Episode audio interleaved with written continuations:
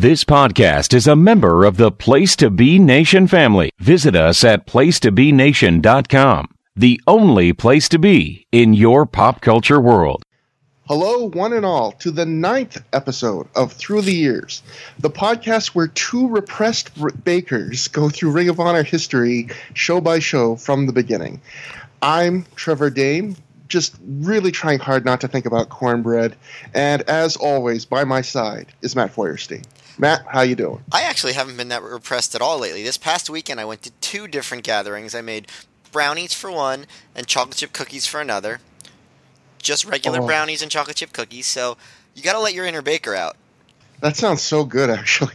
It's been so hot here. I didn't have I. I almost couldn't bake even if I wasn't really repressing my darkest, innermost yeast-based desires. But So you're telling me that brownies and cookies sound good to you? You, You're, I know you're, you're expressing a very controversial opinion. this is going to be literally the hottest take, like 350 degree oven hottest take. But yes, I find both of those things appealing. Oh. But one other thing I do find appealing is the Place to Be Nation Pro Wrestling Only podcast network. And so many good podcasts there, so many things to listen to. But as always, I like to point out a specific podcast and a specific episode. And this time, I am going to plug Kelly and Marty's tag team back tag tag teams. Don't forget the plural. Back again, tag teams back again, which is a podcast that's um. Since I thought last one, last episode, I plugged a podcast that was very current. I kind of want to go into the back catalog to a podcast that isn't putting out episodes currently, but have has an extensive back catalog on the website. And this is a podcast, as the title might indicate, just about tag teams. And I am going to plug episode 16, which is Kelly and Marty's top 25 tag teams of all time. Because I think that's probably a great place to start with a podcast, is to learn what the hosts like. And also, I mean, lists about wrestling on a podcast. Matt, could you imagine a podcast where every episode was a list of things? I mean, that sounds incredible. I just wish someone would have tried that. At least somebody who knew what he was doing, you know? Yeah, like someone who I co-host a podcast with. Aw. But uh, that'll never happen. You deserve a cookie. I'm, just, I'm a sugar suck up, not a water wally anymore. Sugar suck up. Aw, hashtag. not actually gained a tiny bit of traction last yeah, night. yeah, three people. That's three The more than I expected. the tiniest bit of traction. You can still hashtag your water wallies and sugar suck ups to us. So we're always ha- we're always happy to see them. I still search water wally on Twitter every day just in case. And I mean, just it's still water wally season. You have probably a good month at least. And I mean, with global warming, maybe all year. Am I right, folks? Am I right? With global warming, the, we're going to be water wanties. all the future wars. Hashtag water Wallace. But um, Now you that's when it gets more serious. one. You made up. That's when it gets more serious. Oh, That's only Oh, when the end times come, when all future wars are fought over water and minerals. Oh, okay. Then you can do water walls. Gotcha. Until then, we keep it light. But now, before we get into uh, the show, the Ring of Honor event proper, we I do actually have a couple of notes that happened in this time about Ring of Honor, and the first from the Observer is the continuing saga of their local television show in Channel 48 in Philadelphia. Dave writes Ring of Honor is strongly considering dumping its television in Philadelphia. The TV exposure was an experiment largely to push sales of videos, and it hasn't worked, nor has it brought a, a new audience to the house shows. The feeling is with midnight television of five different promotions each week on Channel 48 in Philadelphia, many of which use similar talent in different storylines. For example, guys team on one show and feud on another, guys are faces on one show, heels on another, etc. That just muddles the marketplace. Now, I really only brought this up one because I find it funny through all these months. ROH constantly goes back and forth for a period of months where it seems like every month in the Observer, ROH says, "Well, maybe we'll keep TV," and then it says, "Uh, maybe we won't." It just, I love that it has this kind of existential crisis through the Observer, but also I like the idea of just. It seems crazy to think that in early 2000s, if you lived in Philly, you got to see five weekly indie wrestling promotions on a week. Like I don't know all the promotions, but I know there was Ring of Honor, NWA Wildside, I think CZW, and two more apparently. Yeah, I mean, it's, it does seem crazy that it was on you know on TV. It is funny also that there's all this drama over a television show that it seemingly no one really watched ever. Like I, I mean, I guess that's sort of why there was the drama, but I've never really heard anyone talk about this ROH show. I've seen a little a little bit of it just on like YouTube over the years, but this was this was really a show that had no impact whatsoever on anything ever. Yeah, and I noticed I was looking at one of the kind of reports from the time, and they were starting to say, you know, if you come a little early, we're taping something for the Ring of Honor TV show. I I think I saw something like that, but they were trying a little bit more, but it still wasn't a high effort production and wasn't a high result production. One other interesting thing that happened in Ring of Honor in this month leading up to it, to the show, is Dave writes Ring of Honor is also planning on expanding next year to markets like Chicago, Milwaukee, Buffalo, and Detroit, which were all strong ECW markets. I think the interesting thing here is I looked it up just to make sure they did not expand into any of those markets in 2003. I think the closest they got was they did go into New York and New Jersey, so I mean that's getting close to Buffalo. But Chicago wouldn't come till I think 2004. No Milwaukee, no Detroit. But, but Milwaukee came in 04. Detroit didn't come until 05. And did they did they mention Buffalo in that list also? Yes, Buffalo yeah. was in that list. That was also 05. They they, they so so I mean I guess they had their roadmap pretty much planned out, but it took them longer than they thought to get there.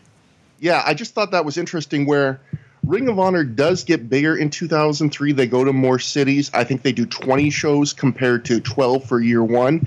But I just found it interesting that they had four cities laid out.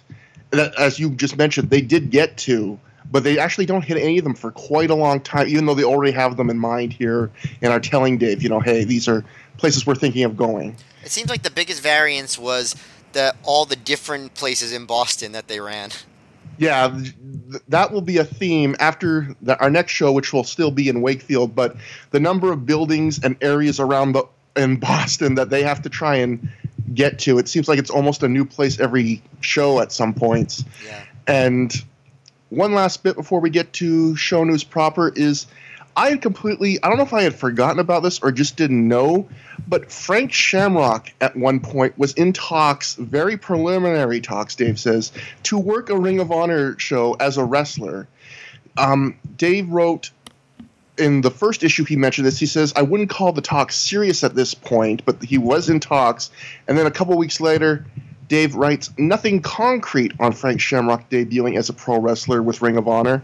There have been more extensive talks over the past week with the idea proposed by Shamrock to do a, a two show deal starting with a referee gig with an angle to lead into a match. If it doesn't happen, it would likely be to due to the sides not agreeing to price. So, I mean, it didn't happen, so I would suggest that Frank Shamrock wanted more than Ring of Honor was willing to spend. But I think it's interesting just also in the context of Dave was, I think to this day, is still very good friends with Frank Shamrock. Uh, Ken, obviously, his brother, refereed the se- on the second show. So Frank would probably know more about Ring of Honor than a lot of mixed martial artists at this point, I would bet. Yeah, and uh, I think that we uh, lost out on very little by him not ending up doing it. I mean, I bet you anything if he had come to Ring of Honor, he would have worked either American Dragon or Low Ki, And if anyone could have gotten a match out of them, probably American Dragon at that point, out of a guy that's not trained really to wrestle. Yeah, I guess but, maybe it's possible that he would have liked it so much that he would have been become a wrestler, and it would have been a, he would have been a huge star. Could have been the new Brock Lesnar, and then he'd never have shown up in wherever he did. I forget. Yeah, now Frank Shamrock. I mean, I don't want to get off of too much of a Frank Shamrock tangent, but he was he, as far as like in terms of MMA legends, because I'm not a huge MMA follower, he's not that big of a deal, right? Like he had a little, like very brief era where he was a pretty successful fighter, but it didn't. it doesn't seem to last that long.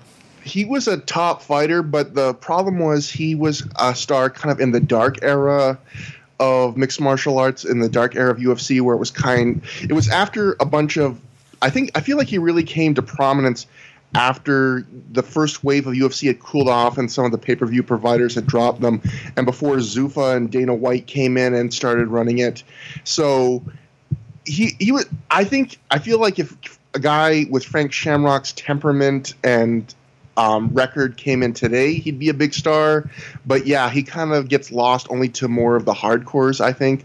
Although I know Dave does mention how he drew big even in recent years in California. So he's a, yeah, he's a local legend. Yeah, uh, probably somewhat between a local legend. I mean, he's a legend to people that really follow it. Mm-hmm.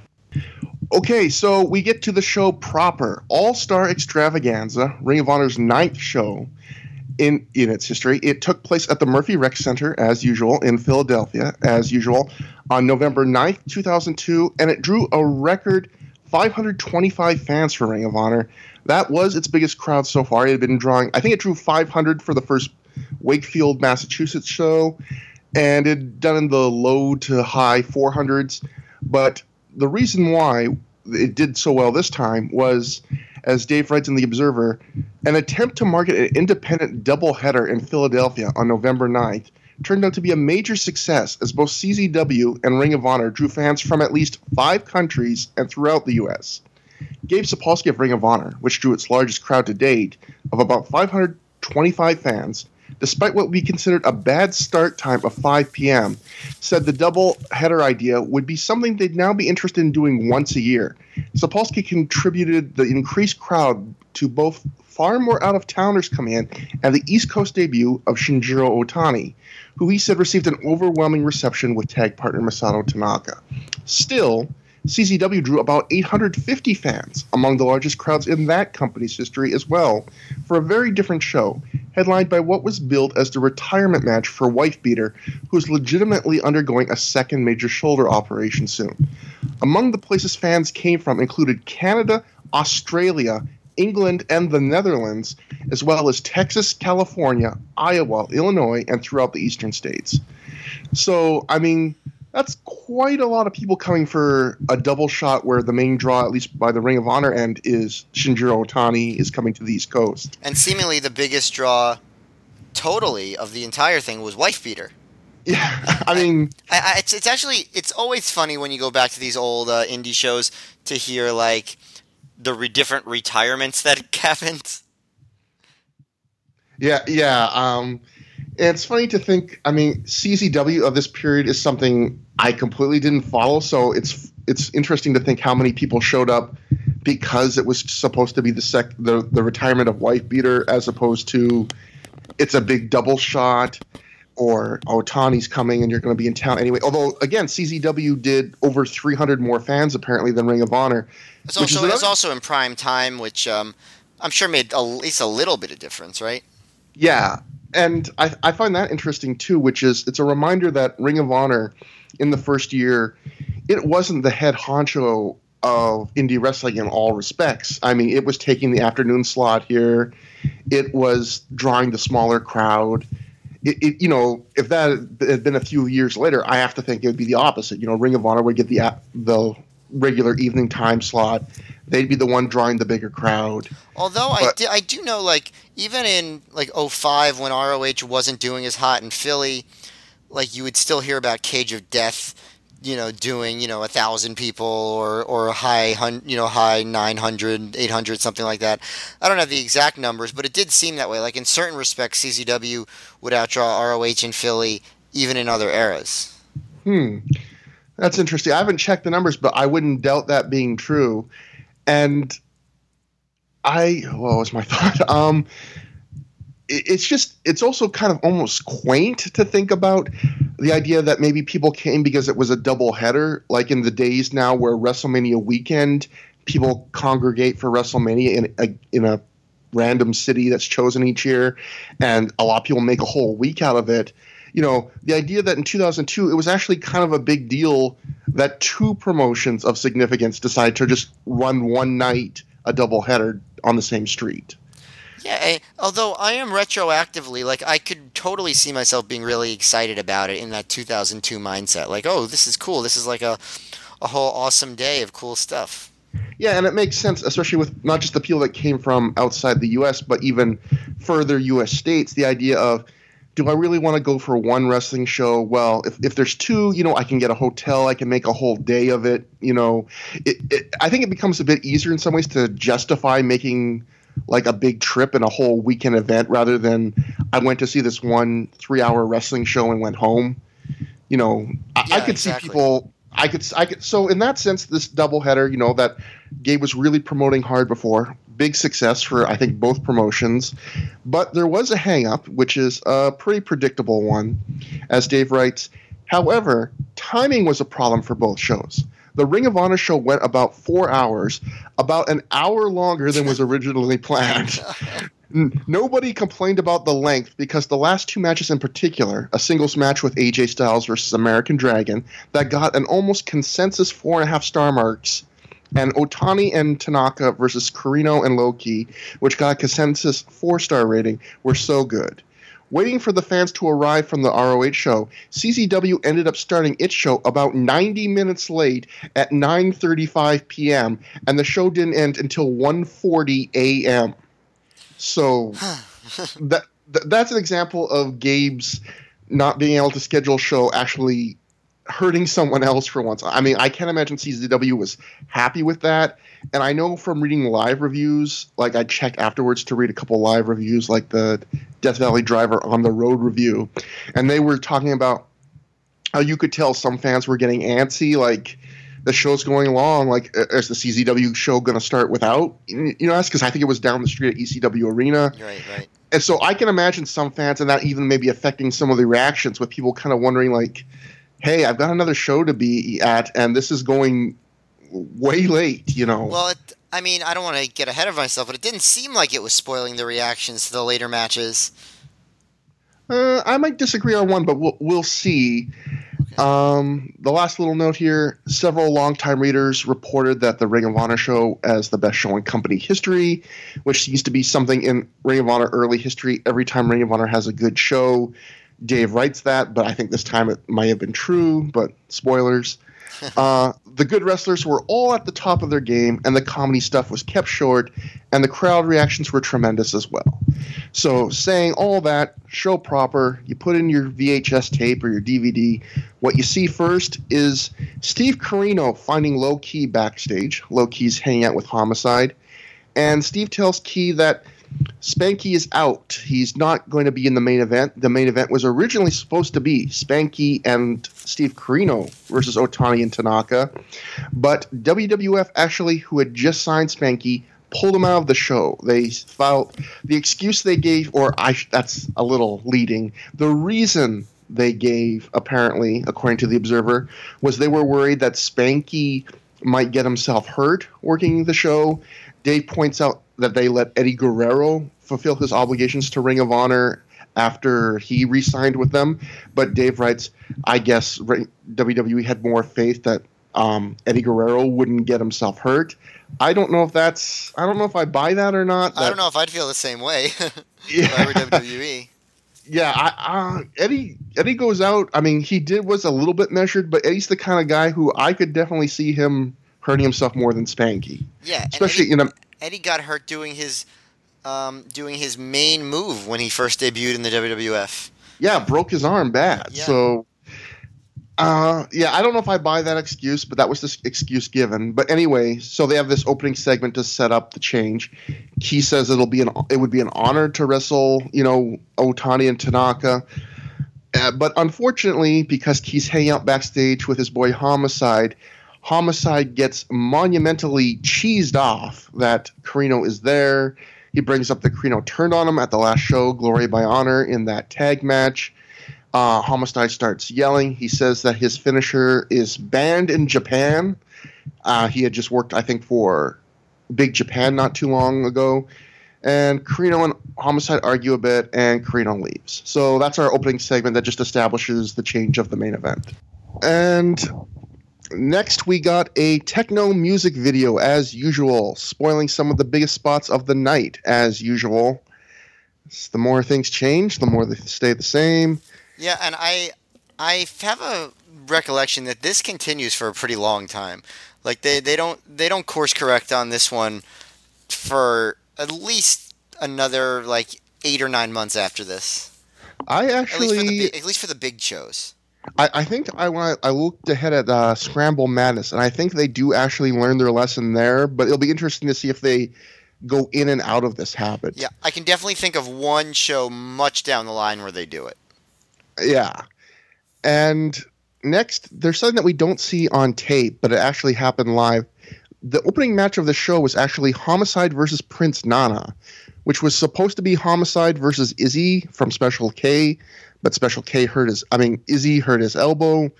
So we get this from live reports. It was just a short squash that wasn't very good. This is one of those things where the show doesn't have a lot of these short skits or or pointless squashes. So it's it's pretty lucky actually. I think the show would have felt different if it, if it had a couple of these kind of matches that made the tape. So it's good that this didn't. Good, good point. Oh, by the way, with that, with the um, spoiler medley, one thing that they spoiled, which I think is really ridiculous, is they spoiled Tommy Dreamer's surprise appearance. Which I mean, one of the biggest things about that was that it was a surprise. So they really did. They really didn't know. Like I don't know. I don't know what the hell they were thinking with all that stuff. And I mean, it's it's made by RF Video. You would think RF Video would know not to spoil things. I mean, you think they would know video production. You know, sure.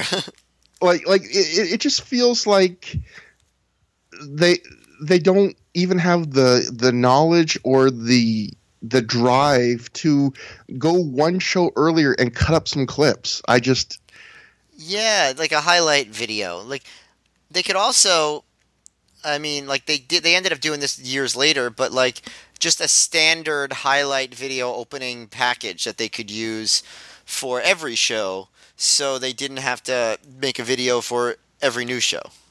Mm-hmm.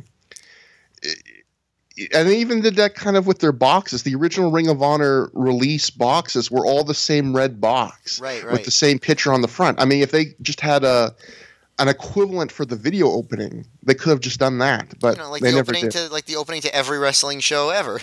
yeah. so we finally get to a actual proper match, and that is a scramble match. The Hit Squad taking on Divine Storm, taking on Special K, taking on the SAT, and the SAT SAT win when Dixie when the SAT, SAT the SAT.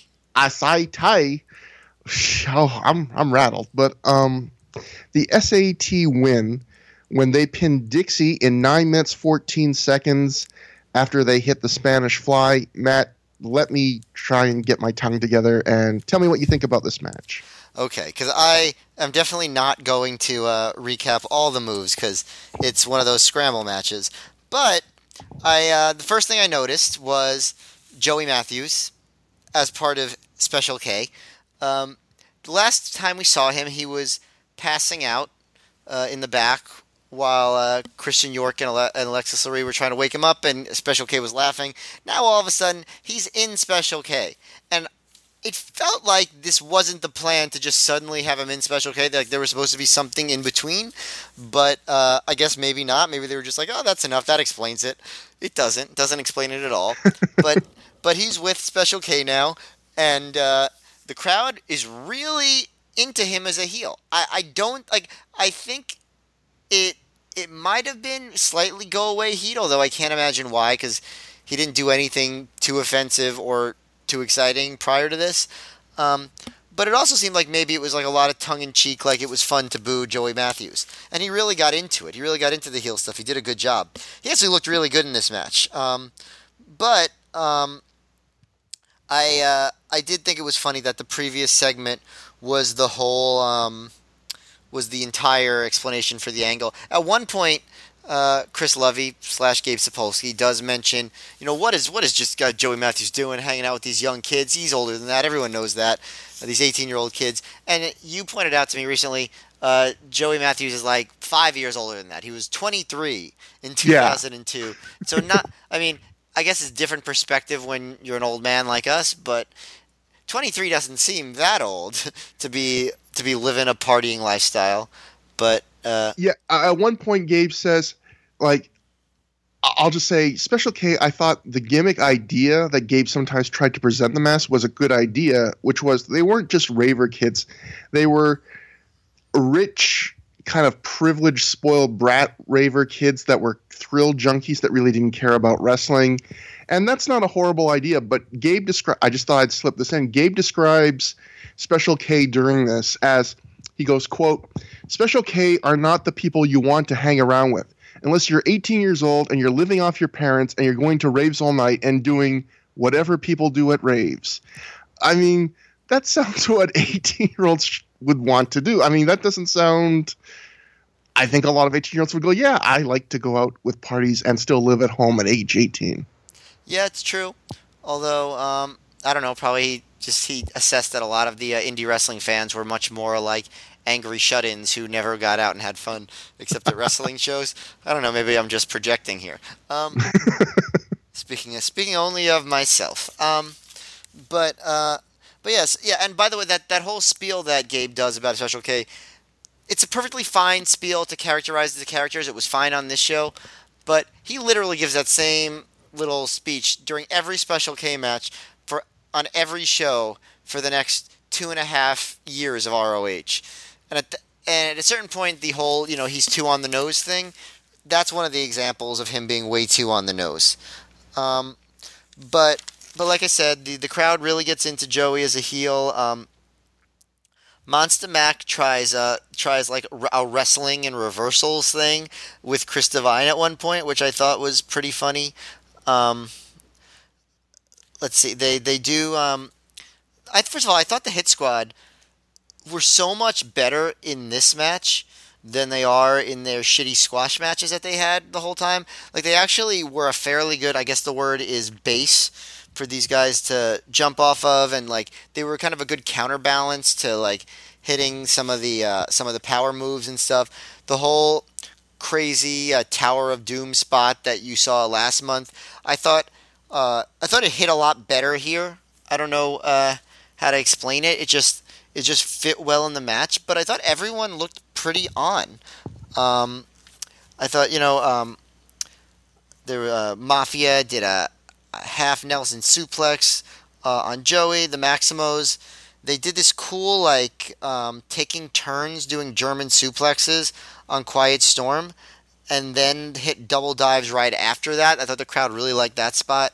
Um, then Joey kicked Joe Lo, Joe Low, Joel Low, I should say, and Dixie uh, hit this like forearm off the top, and then there was this sort of like awkward non-breakup thing. Uh, Mafia tried to pin Dixie, and like someone went for a breakup, and it didn't. It, I don't know. It was just really weird, and he had to kick out. Um, but uh, another cool spot, they did a double buckle bomb on uh, on Quiet Storm, where um, um, which uh, Oh, and so he did the, the buckle bomb onto onto Quiet Storm, which crotched Dixie, who was on the rope, and that allowed SAT to hit the Spanish Fly on Dixie for the win.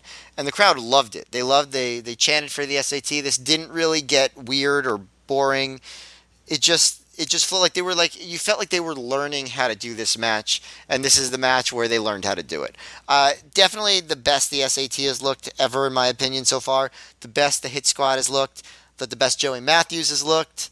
Um, I thought this was a success of a match. You know, th- these matches are never going to be like amazing matches, but for a fun, silly spot fest, I thought they did a really good job, and the crowd really liked it. Like you could tell this was a really hot crowd. Maybe it's because it was earlier in the day. I don't know, but they were really into it. One thing I did notice though is the whole thing. Oh, um, Special K is one of those groups that doesn't shake hands, and Joey Matthews shakes hands. So, oops.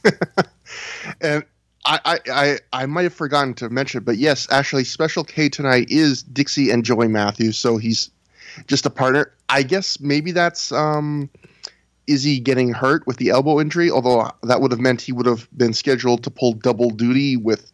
He was originally scheduled to wrestle Homicide. I don't yeah, know. Before I knew the the the Homicide thing, I um, I that was my assumption that they just rushed the Joey Matthews thing because because of Izzy being hurt. But I, I guess if he was wrestling Homicide, then maybe not.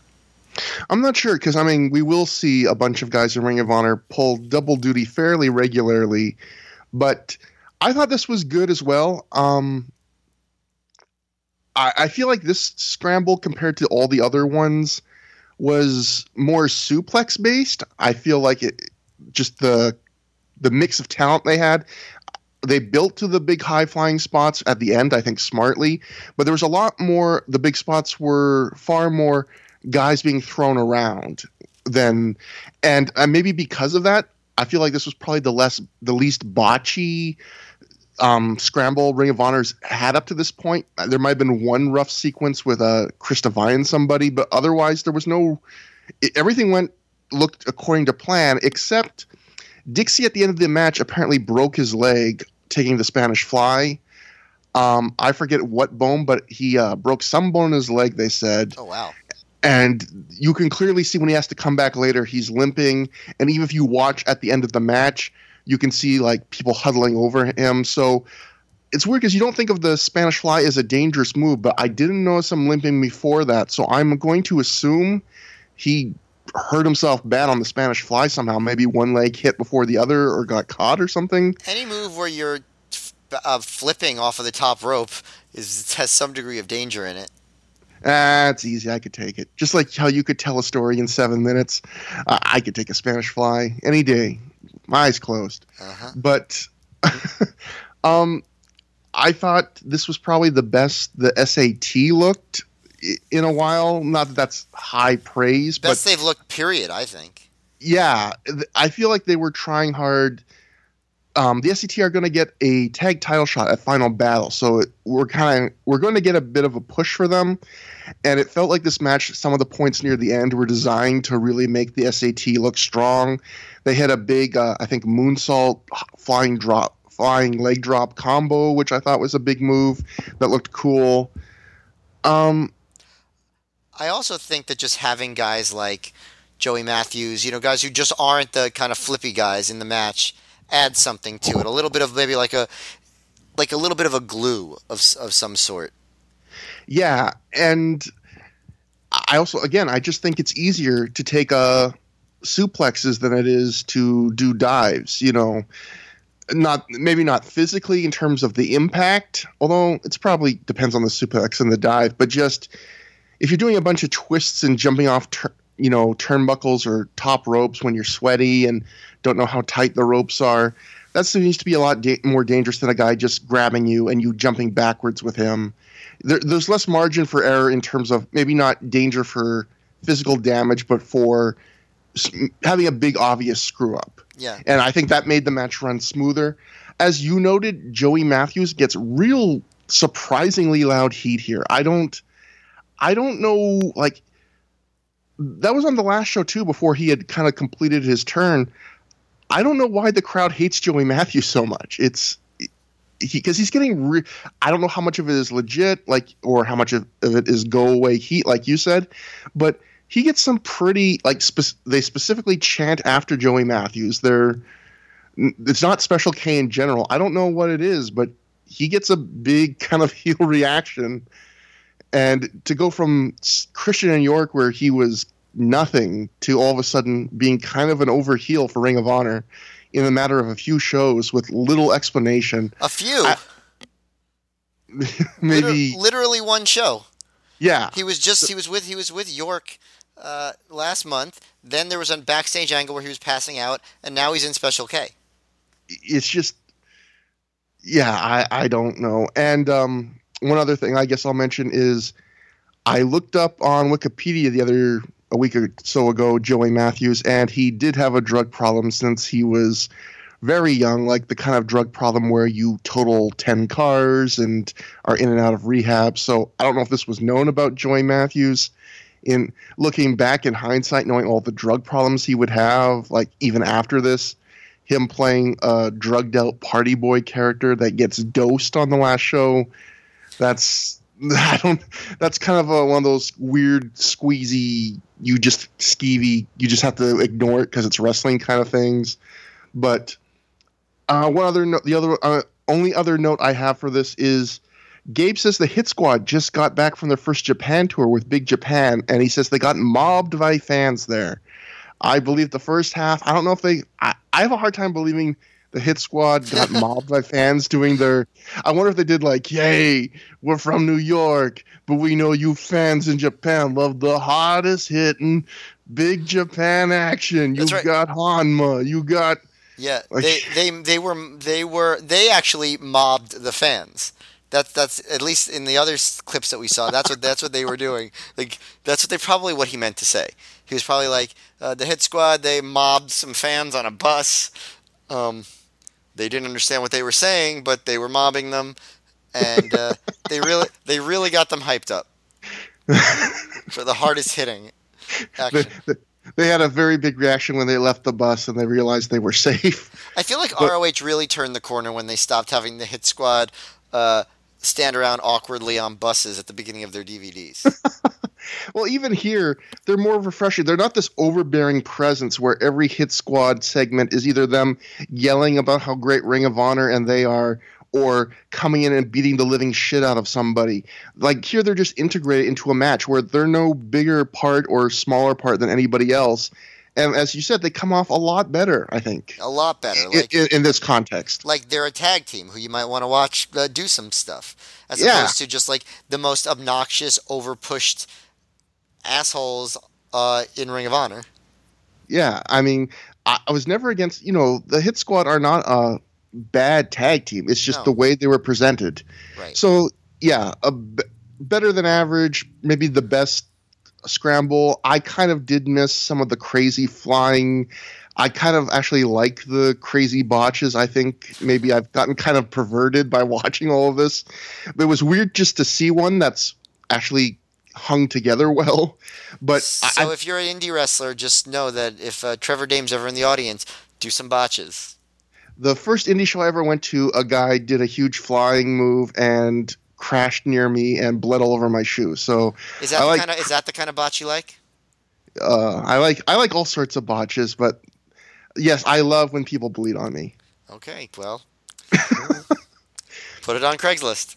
Okay, quick, let's let's uh, change segments to the number one contenders trophy gauntlet match. That's a big mouthful, and this is the, I guess maybe before I say the match, this is the cr- to crown the first number one contenders trophy holder, and that was a Ring of Honor idea. To it lasted for a fair bit of time, where they wanted an official recognized number one contender all the time. So the idea would be whoever wins the number one contenders trophy would defend it until they uh, got scheduled for their title shot at which point the ted the trophy would become vacant and that per they would have to hold new matches to crown a new number one trophy contender At one Holder point, at one thingy. point, sorry.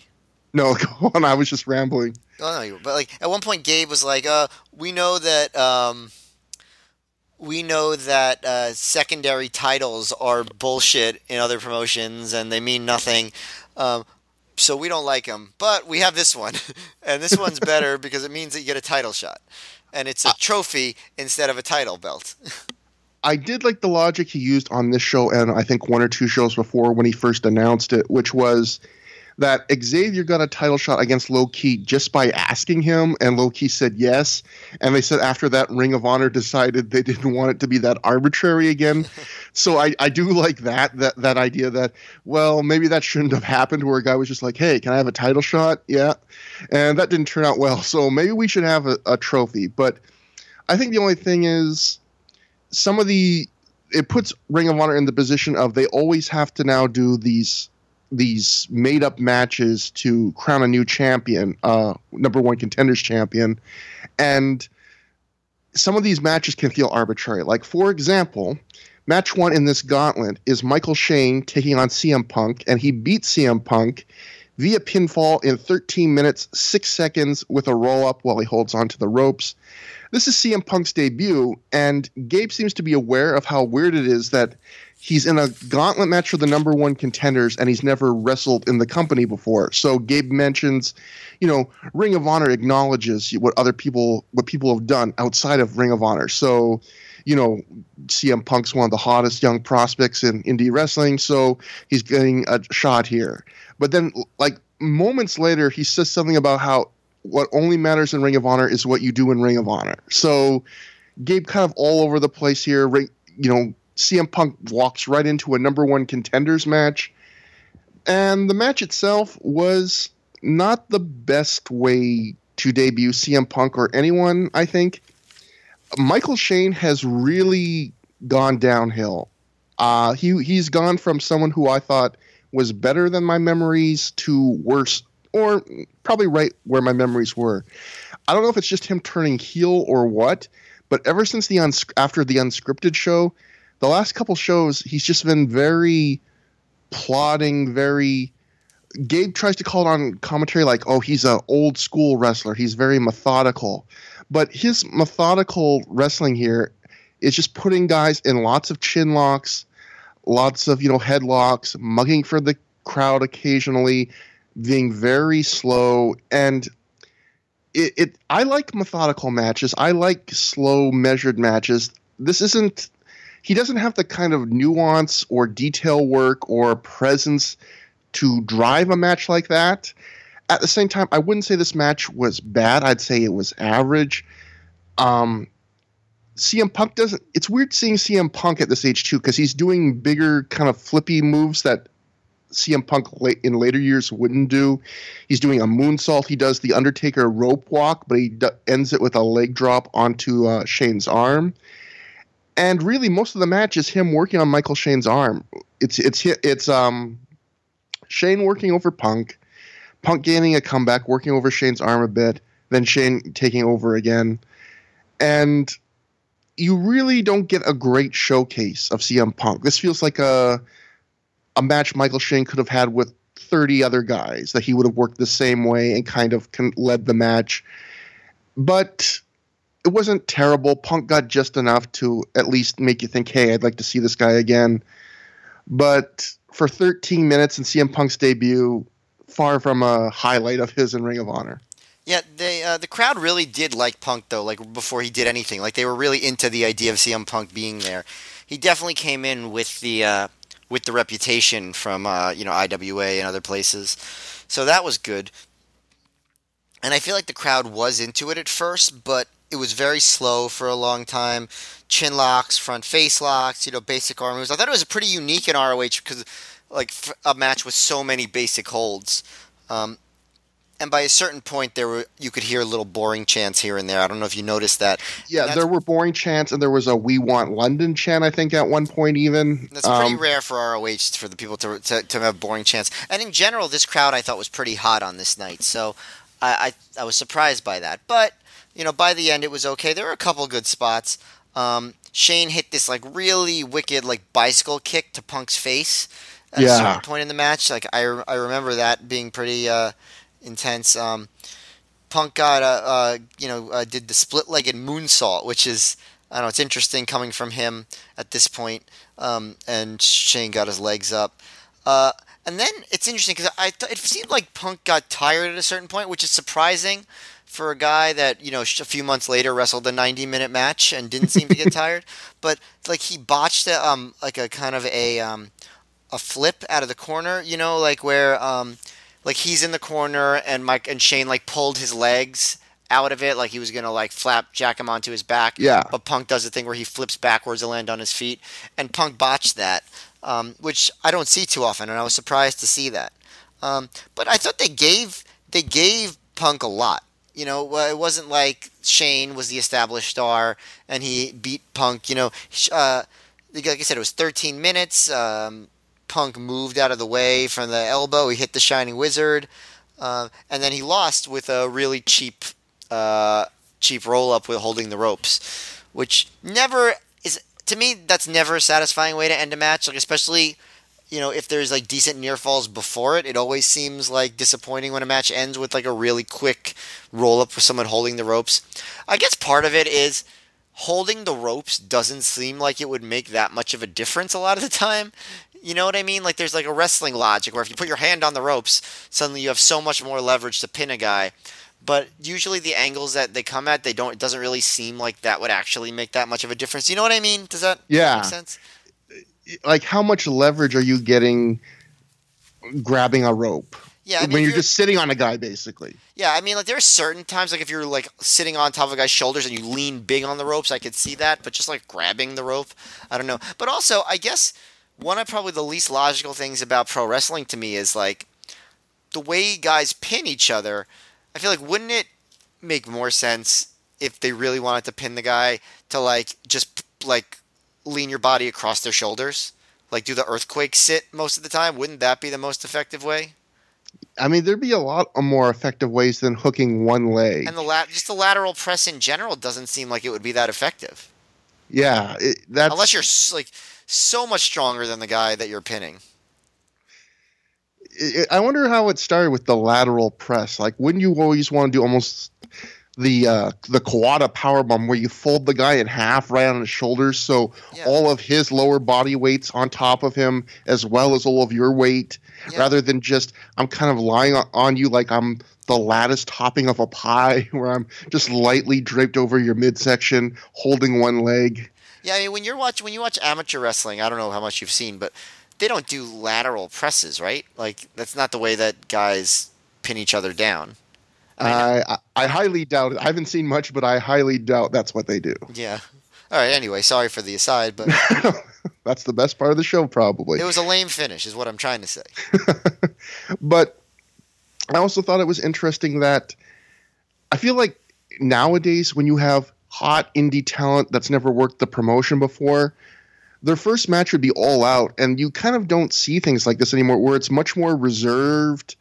And Punk, you know, as you said, he gets a few mo- big moves to shine with, and he gets a, a good level of offense, but he's not doing everything he can do. It's not this breakneck you know, I've got to impress everyone to get future bookings. I'm going to do everything I know to do.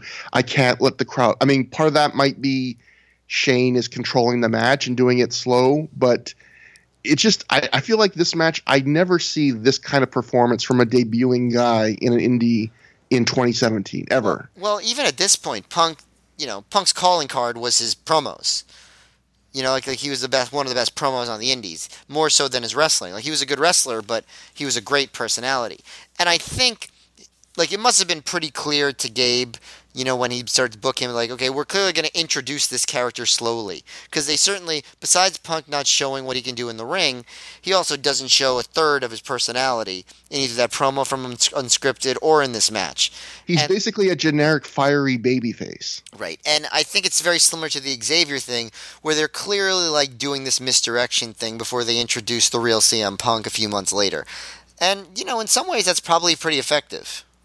Yeah, I mean, they do not. Even though this match on its own was just an average match, they obviously continue to have plans for Punk and keep booking him and have little storylines for him to come into with Colt Cabana next. So Right. this is just the start. And we go right into match two of the Gauntlet series, and that's Michael Shane taking on Paul London once again. And Paul London defeats Michael Shane via pinfall in four minutes thirty eight seconds after he hits uh I would say a DDT, but it's kind of he uh he hooked one leg with his leg. I don't know what you would call that, like a leg trap DDT. I'm not sure. Yeah, kind of. But uh, Matt, what did this? I don't know how many thoughts you can have on a four and a half minute match, but we're about to find out. Well, I like that they they went out right to the floor and started, you know, whipping each other into into the guardrails and stuff. I like that because um you know, we've seen them fight so many times. So obviously they're just like, okay, I just fucking hate you and I want to beat you up. So they didn't do the whole rigmarole of having the, you know, the feeling each other out in the ring. And of course, it's obligatory that someone had to take out the guardrail in the first 30 minutes of this DVD. So that happened. Um, but yeah, I, you know, I, I thought um, it was probably the best they could have done with these two at this point was have them do a four minute, really fast paced match where where London wins, and also he hits like the the, the quick DDT um, after he does a whole playing possum thing, which is what Shane did at Unscripted, where he uh, he pretended to be hurt. And then he rolled him up quickly, and that's sort of what London did. Uh, he drops London face first uh, on on his knees, and then London sells his ribs for a long time and then um, you know they, they act like oh London's ribs are hurt, London's ribs are hurt, and that's when he hits the DDT and does the pin. I thought it was I thought it was cool, like a good little poetic justice spot. You know, Shane had his 13 minute match. I think we got enough of Shane in the ring, and we moved on to the Paul London segment, which was going to be like the excitement segment. So I thought I thought this was done as well as it could be done uh, in the all things considered, considering how many matches they've had prior to this, and you know what else was still to come in the gauntlet. I think like I probably would have booked it the exact same way. Um, I think as a match, yeah, it was fine. I think the booking makes sense that you know um, London took the fall in the triple threat in the elimination three way on the last show, so he gets the he was beat took the sliced bread number two from Spanky, and then Shane came in and stole the pin. While here, London gets his pin back, so I like that. I like that. That's keeping the feud going. And I like the playing possum finish that you mentioned, and Gabe did a good job of actually making sure everyone recognized that. He described it just as you did, except pa- Paul London was still selling his ribs after the pinfall. So I feel like if you're doing playing possum, you should, you know, once you've hit the move, don't sell it anymore just to really emphasize. I mean, you could be playing half possum, but I feel wrestling's not good at that kind of subtlety. I think it would be better just to almost go the other way and you know do the big point to your head to let everyone know you're smart. And well, I feel like Lo- is, London clearly was an ambitious wrestling actor and wanted to have the half possum subtlety added to the wrestling uh, lexicon but that finish is the kind of finish on paper I love, which is it's a callback. It's you know the face getting revenge in a smart way. You know he's giving him a, Shane a taste of his own medicine. Um, the only other thing I would say in this match that was perfectly fine for being short was Michael Shane does the worst Boston Crab I have ever seen in wrestling to Paul London in this match. For people who have not seen it, lie down and lie on the back of your head and your shoulders and hold your entire rest of your body rigidly straight in the air above your head. Now, have someone else come up to you and lightly hold that risen body of yours against them and just hold it there for 15, 10 seconds, somewhere around that. And that is this Boston Crab. Man, I feel like a new motif on this show is you really don't like Michael Shane. Um, I thought again, I thought he was that Michael Shane Spanky Brawl I liked better. I liked all his early performances. I thought, hey, you know, Michael Shane's better than I thought. But it's like as soon as the unscripted match ended and he started to really lean into being a heel, I thought his performance in the triple threat on the last show wasn't good, but Spanky and London also weren't great. But I also think here he's even even Gabe on that CM Punk match where he's saying, "Oh, it's he's a reserved, he's an old school, you know, it's it's a meticulous, old fashioned approach to wrestling." Um, I feel like Gabe was trying to justify something even he probably didn't like because Michael Shane isn't around that much longer, and he went from well, being a guy not, that was definitely not pushed that much longer. That's for sure. Yeah, yeah, and he goes from being a guy that you, even the Observer was saying, you know, ROH told Dave that they were gonna get behind Shane, give him a big push and this is kind of his peak right here. I would say maybe the last show. Unscripted was probably the peak, yeah. Yeah, you know, unscripted, and then he beats London and Shane in a three way at Glory by Honor. And I think we're starting to go on the downslide.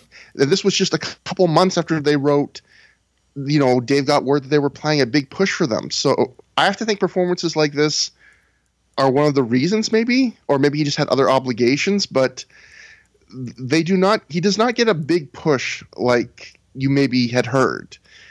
And afterwards we then we don't get a match next. We get um, michael shane goes to leave. He uh, gets on the mic when paul london wants to shake his hand and he refuses the handshake saying that paul london's win was cheap so he's being a hypocrite.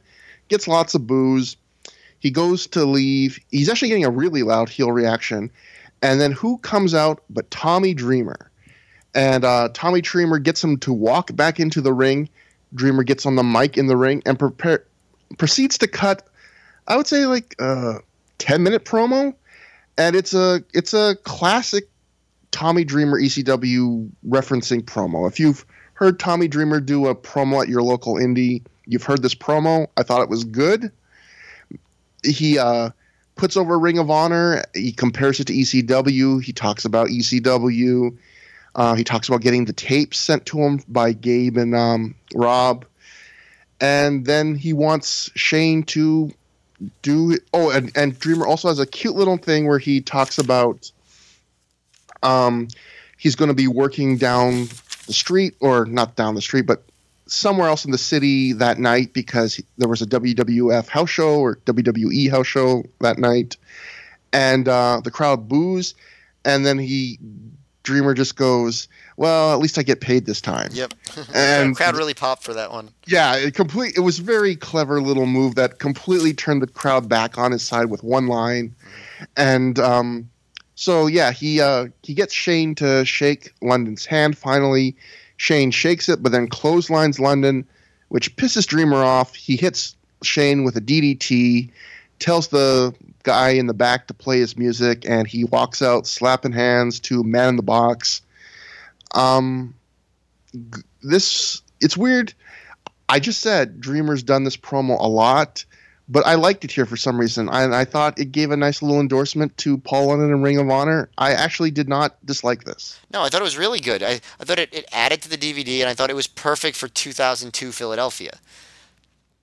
ROH needed that ECW credibility at this point because that that was the gap that they were filling, and I think that this helped uh, kind of bring that along. And I can't get I can't describe enough how over Tommy Dreamer was to this crowd. They were hanging on his every word, reacting to every platitude. Like they were really loud and really excited to see Tommy Dreamer here. Apparently, um, according to the Observer, the appearance of Tommy Dreamer had nothing to do with Spanky not appearing. So, in other words, it wasn't a make good. Ring of Honor had contacted Jim Ross and asked him about using Dreamer or William Regal after Dreamer had suggested doing something at the Ring of Honor show. John Laurinaitis approved as long as Dreamer didn't take any bumps. So, you know, WWE giveth and taketh awayeth. Um, they wouldn't let them use Spanky, but they would, even though Tommy Dreamer was working a house show that night, said, yeah, he can go here. He can cut a speech. He can DDT a guy. So I, I thought that was kind of interesting. But we go on to match three of the gauntlet. And now it's Amazing Red taking on Paul London. And Paul London defeats Amazing Red via pinfall in five minutes, 50 seconds after he hits a shooting star press. Um, another short gauntlet match. Uh, they they tried to do a lot of cool athletic spots. I thought it was I thought it was almost like a good WCWC show match where two really talented flyers would get five minutes, you know, and it wouldn't be something you would ever remember, but you would enjoy the spots they were doing. At the same time, Gabe almost ruined this match for me because the first three minutes of this match, Gabe is doing nothing but almost yelling, orgasmically talking about the Tommy Dreamer segment. J- j- just he will not. Sh- he literally does not talk about this match, which is a, part of a number one contenders match, and he won't talk about it for I would say the first half of this match. He's just going, "Oh, such a big deal! Like Tommy endorsed us, and blah blah blah blah blah," and he just won't shut up about it. But uh, on, on the bright side, this is one of those Gabe moments which is clearly not contrived. Like he's clearly like just actually super excited about it and wants to share it with everybody on the DVD. I went back to the archive, you know, the way back machine, and looked at the Ring of Honor website at the time. Gabe was so excited about the speech, he posted a transcription of it on the Ring of Honor website. Like, Gabe was super pumped that Tommy did this speech. yeah, I mean, I guess at a certain point you get kind of, uh, um, I guess, immune to the excitement because all this happened a lot of times. But this is one of the first times that one of like the old guard stars came in and was just like, "I've been watching you guys, and you're making me proud," and I think probably did mean a lot to him. So it was annoying, but I I can't hold it too much against him.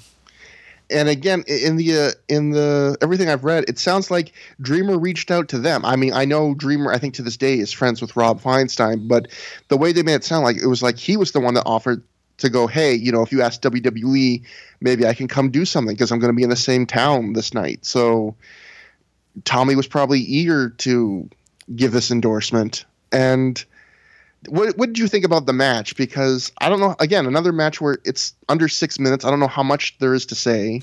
There, I mean, I thought it was, you know, again, none of these matches can be great when they're short like this, but I thought this was entertaining.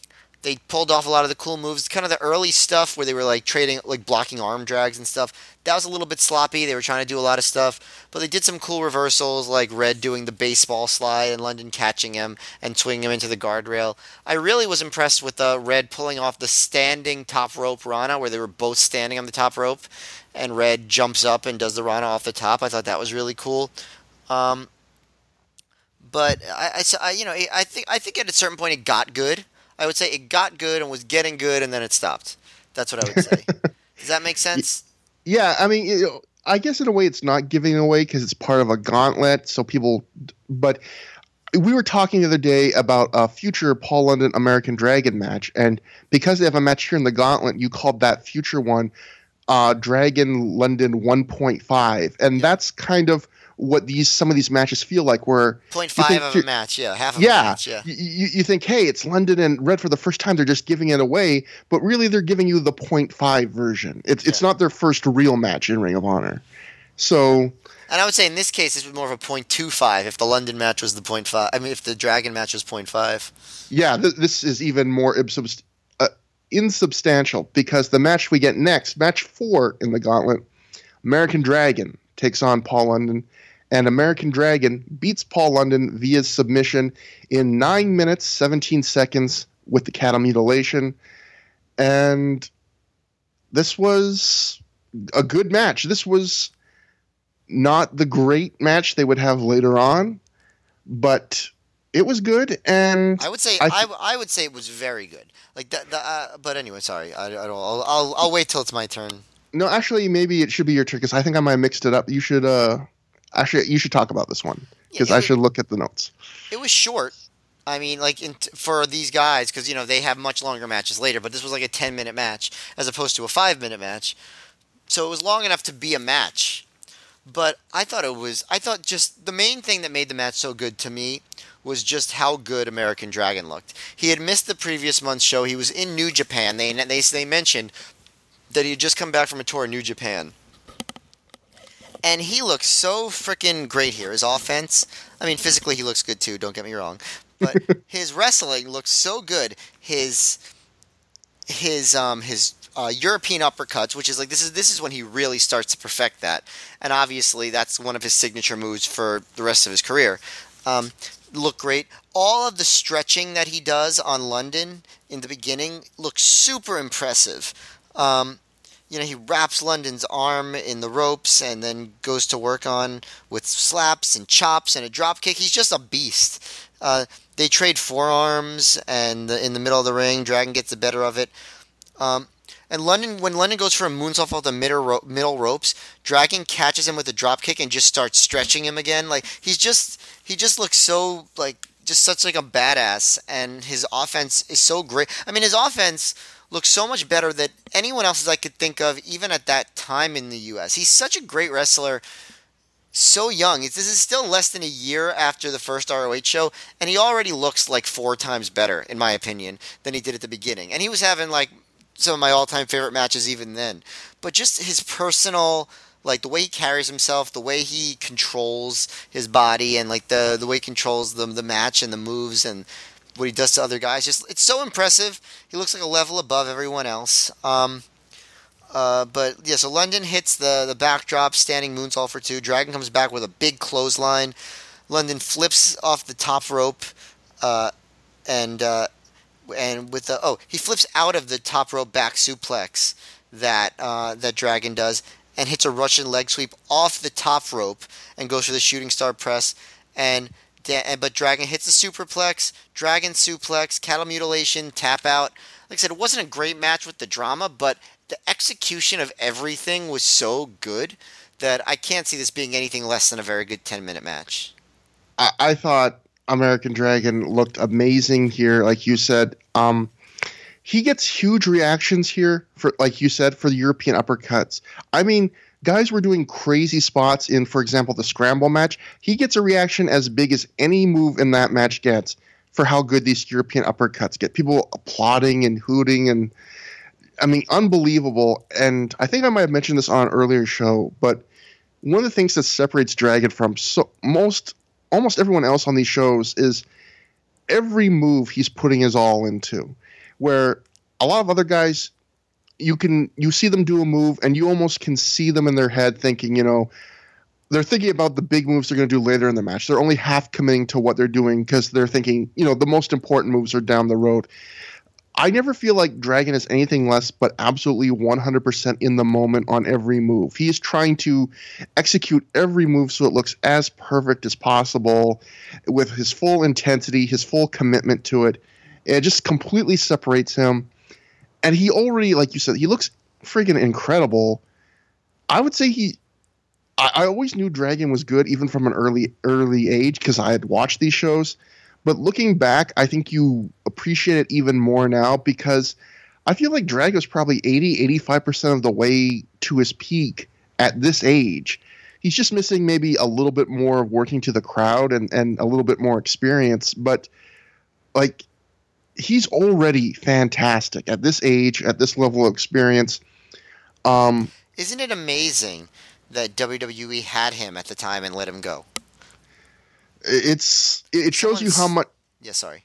No, it shows you how much they uh, changed. And actually, I was just listening to Dave Meltzer's podcast with Chris Jericho about the life of Chris Benoit, and he was pointing out how Daniel Bryan. You know, if he had come up in the mid 90s, he would have been a WCW cruiserweight. And if he had come up, you know, a generation earlier, he might not have ever made it to WCW or WWF. Like, just how yeah. insane that is you know. It is crazy. I mean, someone that good. You know, I'm trying to think if if if there was anyone from previous eras as an analogous to to Brian Danielson, like in terms of height and skill, because Dynamite Kid was a decent bit taller, right? And obviously, Dynamite Kid was willing to pump himself up like an over grilled hot dog with steroids, which is something uh, young Brian Danielson wouldn't be willing to do, or old Brian Danielson for that matter. Yeah. So I, I don't know. Like I, I feel like that's what w- the route was. If you were that short and that talented, you just got really stocky and you did a bunch of steroids and you got thick, and th- obviously that's never been American Dragon Brian Danielson's mo. I mean, it's so, it's so lucky for some of these guys. Like like the fact that you know because I know obviously that the reason that ROH was able to have such a good roster at this point was because ECW and WCW folded, so there was a dearth of places to go for some of these guys. But I also feel like a little bit of it was total serendipity that these guys all happened to be coming up right as WCW and ECW folded because I feel like in other eras even there there wouldn't be this large group of amazing like artists type wrestlers who you know were into the the you know sort of like the athleticism of it you know weren't you know because weren't just focused on um, you know hardcore spots hardcore moves or being big or you know catchphrases they just like were really appreciative of the in-ring art of it and were kind of savants at it. You know, the Low Kis, the AJ Styles, Samoa Joe, um, Paul London, guys like that that just happen. I mean, that just all happened to be free agents at the same time. I feel like if ROH had started in a different era, you wouldn't have gotten that. I don't think that the, like there's just always that crop of guys and the ROH just came along to take advantage of it. I feel like they both coincidentally came along at the same time and it just was a perfect mix and it gave somebody like American Dragon a place to become a legend in the US uh, you know and gave Samoa Joe a place to become a legend in the US and you know allowed Paul London to be noticed and CM Punk to be noticed and guys like that that you know where you know, I because I, you know, you look at the indies now, and there's a lot of great talent on the indies, but I don't think that it's the same where it's like you have this whole generation of just all-time greats, obvious all-time greats, you know, in their early 20s at the same time, you know, creating this amazing scene. I, I, I don't think that happens in every era, and I think this was just an amazing coincidence. It was it was a perfect storm of guys who were really getting enthusiastic about wrestling in their teens during the wrestling boom and getting really influenced by Shawn Michaels and Bret Hart and the WCW great workers and the cruiserweight division. And then just as they're getting ready, old enough to enter the wrestling business, there isn't the wrestling business really to enter. You know, there's one company that still has size bias, biases and uh, biases, and ECW is gone. WCW is gone. Japan's not even quite as vibrant. It's starting to go a little to uh, cool off a bit. So you kind you have a boom that creates this talent, and then the boom isn't there when they're starting to be ready to come in. And Ring of Honor is one of those companies that benefits greatly from that. And they benefit greatly from Ring of Honor existing. Yeah, absolutely. And going back to the match, uh, uh the other thing I'll say is one thing I like, but what I what obviously other than the time limits it from being a great match, but I think is also one of its strengths is they don't wrestle it like they wrestle it for what it is, which is it's the middle match in a gauntlet match. Dragon gets a lot of the offense in the first half. He builds to, you know, London getting a few big near falls and spots at the end, but you know, Dragon's always great at working with a mean streak, at dominating, and they're not trying to do everything here with their nine minutes. They're not trying to work a 50 50 even Steven match. Dragon has to work a big long match later in the gauntlet. London's wrestled two times already, so it makes sense to work it the way they did too. Sometimes with gauntlet matches, I feel like the problem is all the matches just feel like separate matches and there's no connective tissue to it where even in the first match of this gauntlet, Michael Shane sells an arm injury fairly well from Punk working on it. As soon as the second guy comes in to wrestle, as soon as London comes in, Shane completely drops it for the, that entire short match. Where, you know, they, they look at it as separate matches. But I like matches like this where it feels like you can feel London, you know, he's wrestled two matches already. And Dragon's a really, really good wrestler. So it's not going to be even Steven all the way. And they'll have their chance to have a 50-50 from the ground up, you know, both rested match. And it's going to be really, really good if memory serves correctly. And you could tell from this just like, and I'm sure Gabe noticed it too. Like these two have great chemistry. Like this, this they just clicked together. Like I said, they didn't do the all-out great match, but they clicked. I think this might have been their first match ever together. I don't know if they worked elsewhere, but Gabe even brings up, I think, the interesting point of they were both trained in the same wrestling school, the TWA, but not in the same class. So they got this weird connection, yet they're not they're not contemporaries like Dragon and Spanky are. Right, exactly. So so that's an interesting element to it too. And moving on, we get the first ever defense of the Ring of Honor tag team titles. Before we go on to that, oh. I, just, I just really want to quickly get your thoughts on that entire gauntlet as in general, as like a whole, like what if you consider it as one thing because I thought that it, you know, it's not like everything about it was great, but I thought the fact that it was there and took up the bulk of the first hour after an already pretty good scramble, um, I thought it really made this show already seem a lot better than other shows. It felt like everything in the first part of the show like mattered. There felt like it was stakes and there was it was more serious. There was not there wasn't as much goofiness.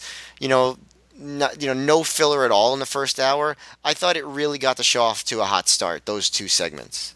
I think it makes also makes a difference where everything has purpose. Like there's no jokey, dumb segments that are for angles that you don't give a shit about that feel inconsequential. Like everything here is building to a number one contenders match, and I guess we should note that they said the final person in the gauntlet is AJ Styles, but to give Dragon a chance to rest they're scheduling that match for much later in the show. So this isn't technically the end of the gauntlet. This is the end of the kind of the portion of the match where it's one after another after another. The technical final match of the gauntlet will be later in the show. But yeah, I, I thought I like this um, as a whole, but uh, I don't know if I quite liked it as a whole as much maybe as you're saying but i think it's it, it's miles better than what Ring of Honor was doing before in their undercard. And again, everyone here is someone you're interested in seeing. I mean, Michael Shane's maybe on the borderline, but just that makes a big d- difference to me. Where everyone here is like, even if I'm not interested in the match as a whole, it's like, yeah, I want to see what CM Punk's doing. Yeah, I want to see what Red's doing. Yeah, I want to see what London's doing. and you're getting all these first time matchups, all like just spammed out at once. So that's kind of a really cool little treat to get. Agreed. You know, London Red for the first time, Dragon London for the first time, uh, CM Punk's debut, and it's all coming in what technically is one match. Agreed. But next we get the first uh, debut, the first defense of Ring of Honor's tag titles. The Prophecy are defending against a team, except it's a weird six man tag for the two on two tag titles because it's Christopher Daniels, Donovan Morgan, and Samoa Joe, escorted to the ring by Simply Luscious, defeating Low Ki, Doug Williams, and Homicide in 23 minutes 45 seconds via ref stoppage when Joe makes Homicide pass out to the rear naked choke, aka the Kokina clutch. Um, okay, so this is really weird where Gabe says on commentary the prophecy has found a loophole where they said since they were given trophies and not ta- tag title belts when they won the tag titles, and since those trophies say the prophecy on them, the prophecy are using that as an excuse to defend the titles in any form they want with any combination of people they want. So basically, free bird rules. And this is the first ever defense of the titles. It's a three on three. Gabe doesn't seem to know what's going on because at one point he and Jeff Gorman on commentary talk about, you know, I think Gorman asks, you know, if the face team wins, which who who's going to hold the belts of the three of them? And Gabe just goes, you know, I don't know. And And at one point, like- and at one point, Gabe is like, "What kind of booking is this? The title's defended in a in a six man." that's how he starts the match. He says, "quote What kind of booking is this?" Like right off the jump, he's being self-deprecating, and it's funny because we talk about Gabe's always the guy with too many answers and he's too direct. This is one of the only times he doesn't have the answer, and it's kind of a important question, which is who wins this, you know, and why is this allowed? You know, Ring of Honor is one of the rare companies where I'll actually say they might have needed an authority figure at this point because there's too many there's too many vague declarations from Gabe that ROH believes. ROH says this, and too many decisions that don't seem to have a really good explanation or at least the right mouthpiece to uh, really sell the explanation. But as for the match itself, uh, Homicide is taking Michael Modest's spot here. This was supposed to be Michael Modest on the face team, but he got into the uh, argument with Gabe that we mentioned on a previous show. He's not going to come back to Ring of Honor, so Homicide benefits again. Um, Gabe makes the interesting point that everyone except Doug Williams in this match has recently been to Japan. Daniels works in Michinoku Pro as Curryman. He actually outright says that Daniels is Curryman. Donovan Morgan works for Pro Wrestling Noah.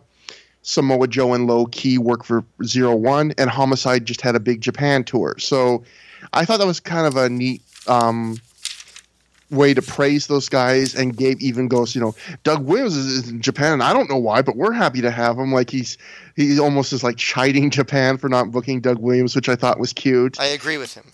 Yeah, me too. And this was another good match. Um, it's again a match that's I, I keep pointing this out, but there's a lot of these matches that I feel like would be different in today's indies where they're not going 99 miles an hour right from the beginning. It, it's I don't say there's a huge story to this match, but it definitely has a beginning, middle, and ending where they build and ramp it up. They start a bit slower, and I felt Samoa Joe was the star of this match. I felt like Doug Williams looked pretty good. He'd be my second best looking guy in this match. I don't know about physical looks, but in terms of his wrestling, Great. But now, Samo- now I'm now I'm gonna be distracted trying to rank the bet the how good looking these these six guys are. Yeah, um, Low Ki number one. I don't, I don't know, but um, so Samoa Joe was the star in wrestling ability because I would say he's two or three years away from his prime as a worker, but in terms of his physical peak, already he is. This is his prime. He is so light on his feet and spry. Every time his team is getting uh, pinned, he's the guy just jumping in the ring right away, kicking the to break up the pin and getting right back out. When they do this huge dive train at one point in the match, Doug Williams, this big thick guy, he does the uh, dive from the top to the floor, and you go, man, no one's going to top that. And then Joe, instead of doing what he would do in later years, which is the really cool tope suicida where he leads with his elbow through the ropes, he does like a flipping dive over the top rope. Like Joe at this point was spry enough where he could like jump out of the ring over the top, He's or only, at done, least he's only over. done that move a few times. One other time that I can remember him doing it was in that famous three-way at Unbreakable in 2005 with uh, Daniels and Styles in TNA. I can't remember him doing that move too many other times though. Yeah, I, I it, it's something you wouldn't uncork cork a lot, and here obviously they build the whole dive train to it. Gets a big reaction to see Joe do that, and Joe already feels like a hot guy in Ring of Honor, and he's only I think this is his second match in, and everyone you know everyone gets their moments to shine here. It's a little weird seeing Low Ki kind of take a step back, but he's not the focal point like he would be in almost every match he's in but that makes sense when you consider he has a second match he has to wrestle that night. Um, I like the tease at the very start where Joe wants to wrestle Key, but then um, he get the prophecy tag him out behind his back. I think they have like Daniels tags Joe, and then Daniels gets in and teases that he's going to fight Low Ki, and then he tags to Mor- Mo- uh, Donovan Morgan immediately. And I thought that was a nice piece of character work where Daniels is the chicken shit, not wanting to fight his biggest rival on even grounds, and also emphasizes the whole Joe's the hired gun who kind of actually has friction with the prophecy who's paying him because Joe clearly wanted to uh, fight Low Ki again, and Daniels denied him that that opportunity. In fact, I don't know if they get any real big sequence in this match, or maybe they get a little bit. I'm not sure, but good match builds to some big falls at the end. Um, it, it, not a crazy show stealing match. I never got the impression that they were taking time off, but I never also got the impression that they were trying to steal the show from what was coming later. And probably a good decision. What did you think? Um, I thought that it was like you. I, I would agree with you. It was good. Um, I uh, I also would agree that Joe was the star, and I think that it was definitely by design. You know, it's interesting. Joe, if you look at his history, every single time he comes into a promotion, I think the promotion ends up doing more with him than they want than they expected to very quickly. You know, like he came into ROH, he had that match with Low Ki. It was supposed to be a one-time thing, right? And he be- and already by this show, Gabe's like, "All right, I'm putting you over everybody." Right, and then within a few months, he's the champion. Um, goes into TNA, same thing. He becomes the dominant star in TNA uh, very quickly. Um, WWE, I don't think that that you we, we would have anticipated WWE putting him in the SummerSlam main event, right when he came in, and now he is. And I think to me that just shows just how amazing Joe is. Um, another thing I would say about Joe, he's not quite as fully formed here as Brian Danielson was, but he's close. Um, you know, he, there's a degree of like the intensity in the way he carries himself that isn't quite there by this point. But a lot of his in-ring shtick is there. A lot of the moves he does, um, he already seems like a star. His execution is really good. Um, you know, he seems like a world beater, and um, and I think that you know that's what they wanted, and he delivered it for him. Uh, like you said, Doug Williams is really good. I feel like everything that Doug Williams does is uh, like looks great at this point. You know, his his mat wrestling, his chain wrestling. You know, he just he's you know maybe not quite as impressive as as Danielson, but he uh, he's pretty close. I would say it's a different kind of thing. Danielson has this like deep intensity to every move, whereas Doug Williams is just can make what you would think is pretty basic wrestling, counter wrestling, just super fun and entertaining. And I think uh, you know it's a really good skill to have. Um, the concept of the legal man was like non-existent in this match. I, I, you know, I'm not the kind of guy to get annoyed by that, but man, they were really just like everybody was pinning everybody, uh, coming in and out of the ring, basically scramble rules without saying it, even though it was a tag title match. Um, but yeah, it was interesting. Like you don't really see a match like this where they really slow it down so much at the beginning on the indies. You know, like you even had a little bit of a preheat segment where the baby faces were cutting off the ring and attacking Daniels, and then kind of the the Joe kept you know breaking everything up, and then the heels took over for a little while before they went into their their dive sequence. But yeah, sorry, you, you're gonna say something. I, I actually I actually thought that the uh, that Daniel sequence was kind of weird because I feel like it's the uh, it's the second match in Daniel Short tag run in Ring of Honor where he's had almost a face in peril sequence. Where I think he had it also with Togo and Hidaka, a shorter one. But here at one point, um, all three guys on the face team are tagging out and taking turns beating down Daniels. I think at one point, like a couple of them the, the aren't the legal man have him in the corner and they're like biting him or or not maybe not biting him but like choking him or attacking him or Yeah. something and it feels like he's playing the face for a little bit which is it, it's not um it's obviously I thought the match was good it doesn't kill the match for me but it just felt the number one it felt weird that the number one heel in the promotion was having an extended sequence where you know guys were tagging in and out putting him in, in submissions doing moves to him you know, you, you don't want him to put him in a position where you feel sympathy for him. I think. Yeah, true. And and um, I guess you know heels and faces weren't so important to early ROH, um, the way they were in other places. So I guess you know it's not as bad. But I did notice that too. Um, I thought that you know, like at parts, the the crowd was a little bit quieter than I would have expected for this match.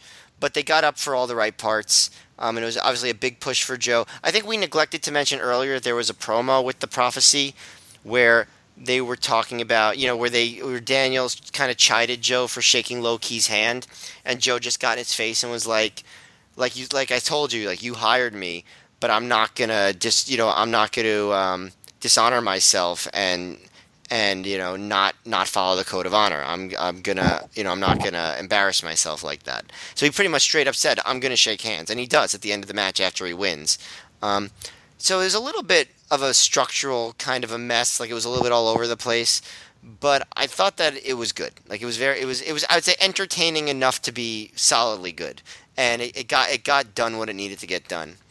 And the choke, it, it uh, debuted the choke in Ring of Honor, and obviously when you debut a move like this, a simple move, it's not over at first. The crowd isn't expecting that to be the finish at all. Where with Homicide passing out in a choke, just a standard rear naked choke, but you know that that's something you have to do if you want to get a move like that over. You have to educate them. You got to invest the time in to get the move over, and they did. Uh, after them, yeah. Sorry, go ahead. No, I was going to say, I think even Joe in the past has said that he and Gabe knew, like when Joe wanted to try it, that it wasn't going to happen all at once. It, it was going to take time.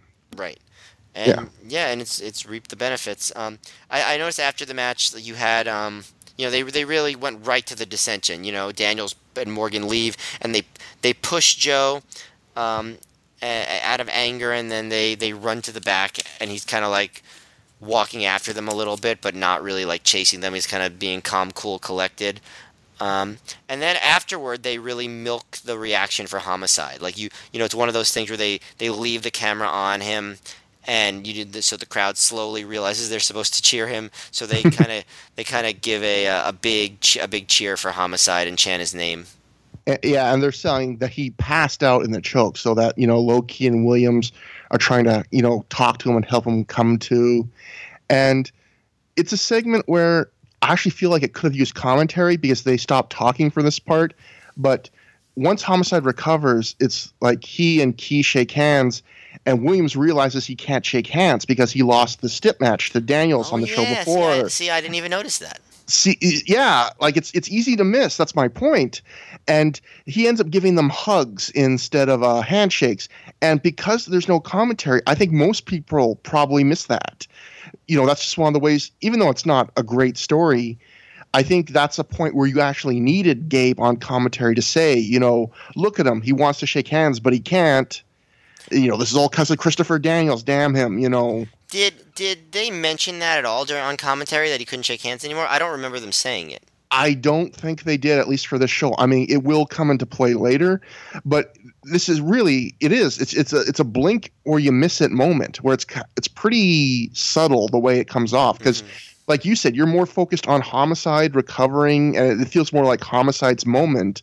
But then there's that point where he's recovered, and Williams has to give them hugs instead of handshakes Right. because Ki and um, Homicide get to handshake and he can't.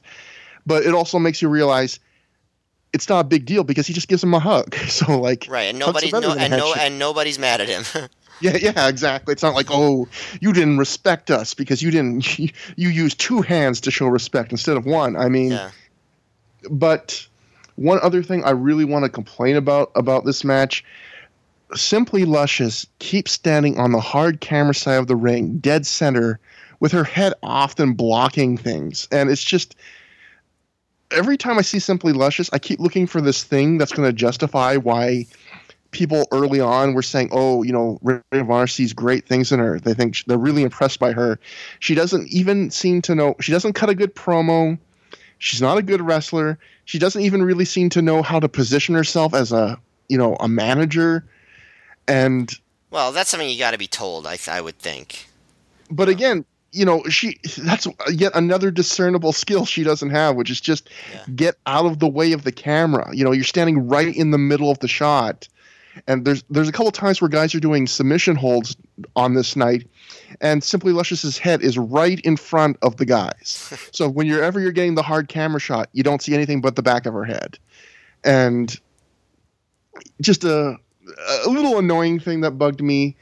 But now we're going to move on to um, what really bugged me, and this is this is the thing that made me the second most angry watching Ring of Honor in the rewatches so far. Apart from the incredible homophobia of our now famous opening segment to our first episode, this is Alexis Laree taking on and defeating Allison Danger, escorted to the ring by Mace. No Buffy here via pinfall in three and a half minutes after hitting an inverted DDT. This was fucking dreadful in every way you want to dice it up. I know it's your turn, Matt, but I no, have no, to. No, go ahead. Go ahead. I, I, need. I need to hear this. This is um, Gabe Sapolsky. Like we, we've heard on other shows, Steve Corino be sexist with Simply Luscious and nearly orgasm watching her wrestle, and talk about how fun it's going to be to see women have a cat fight, whatever. Gabe Sapolsky, you would think, well, maybe that was just Steve on his own. Gabe is just as bad here, if not worse. I think one of the first things he says when this match starts is, quote, they're going to be touching each other, they're going to be hitting each other, they're going to be spanking each other. This is going to be good. And Gabe has this weird voice I've never heard him use before or since, where he almost he has this weird like pervy, breathy voice he uses for a couple moments where he kind of talks like I do when I want to make a joke and I'm not sure it's going to land. Where it's like blah blah blah, yeah, like when he says something really like like he's almost embarrassed that he um is saying these things, but he keeps saying them. At one point, he even says, "When did I become Jerry Lawler?" It's like, yeah. it's re- it's really where he's almost self aware that he's doing something really stupid, but yet he will keep doing it. And I'd like to say it was just the sexism that was bad, but this match was easily the worst match in Ring of Honor history thus far. Allison Danger, I remembered her being a fairly good, competent women's wrestler years later. She is fucking dreadful here she barely does anything here but do upskirt shots, cheating, and taking bumps. But even how she takes bumps, how she moves in the ring, she looks barely trained, like fucking horrible. And it's just, I don't. Gabe on the show yet again did that stupid thing where he's like, you know, Ring of Honor's not sports entertainment. And yet, all we've seen on these shows is we've seen some really good wrestling, some really serious stuff, but we've seen all the worst parts of sports entertainment. We've seen homophobia, we've seen violence against women. Because I'll note Mace Cold Coxer, um, Alexis Laree after the match. So we continue the streak of every Ring of Honor show has had a man hitting a woman on it. Every single one, as if it is a rule they have that that has to be an element to the show. Um, we've had the homophobia, the sexism, just the goofy gimmicks that and s- things that are just so dumb and don't make any positive contribution to the show. The only thing we haven't had yet was xenophobia, as far as I can tell. That's the only like common wrestling trope that I haven't seen yet in ROH. And uh, ROH had an FAQ on their website at the time, and someone asked a question referencing the Katie Vick angle. And again, Ring of Honor got all like high and mighty, like, huh, we won't do any kind of angle like that. It's like you're doing every other fucking angle they're doing at that time. You're yeah. you're doing so many of the stupid things they're doing, and you're acting like you're so far above it. And it, it just, I, I mean, I realize women's wrestling was not taken as seriously in the U.S. as it is now. They didn't have the more vibrant women's wrestling scene on the indies. WWE sure as hell wasn't taking it more seriously. Although they were but, just they were just starting to take it more seriously than this. Yeah, and I, I don't get how you can be so progressive like on the men be like oh we're gonna make that we're gonna you know ring of honor they're on the first year their banner said we don't in- imitate we innovate yet when it comes to all of this stuff it is exactly what wwe was doing if not a little bit worse like you're just alluding to and i don't get how you can point yourself like paint yourself as progressive in one end, and on the other end, literally mention, "Oh, I'm being like Jerry Lawler right now." I guess the best you could say is like they were young and sexist guys, and maybe they learned their lesson over time. You know, you know, I, that's that's what you hope. But yeah, I mean, this was obviously shitty. I didn't I didn't have the strong reaction to it that I did for the Christopher Street Connection thing, just because this is still kind of par for the course of wrestling. So I'm a little bit numb to it. Like this is a shitty women's match with a pervy announcer. But it did, you know, still include, you know, some of the elements of, you know, like Allison Danger crawling slowly over her. Like, oh, like, you know, oh, this is so gay, isn't it so bad? You know, that stuff. And also, you know, I agree with you. She was really bad here.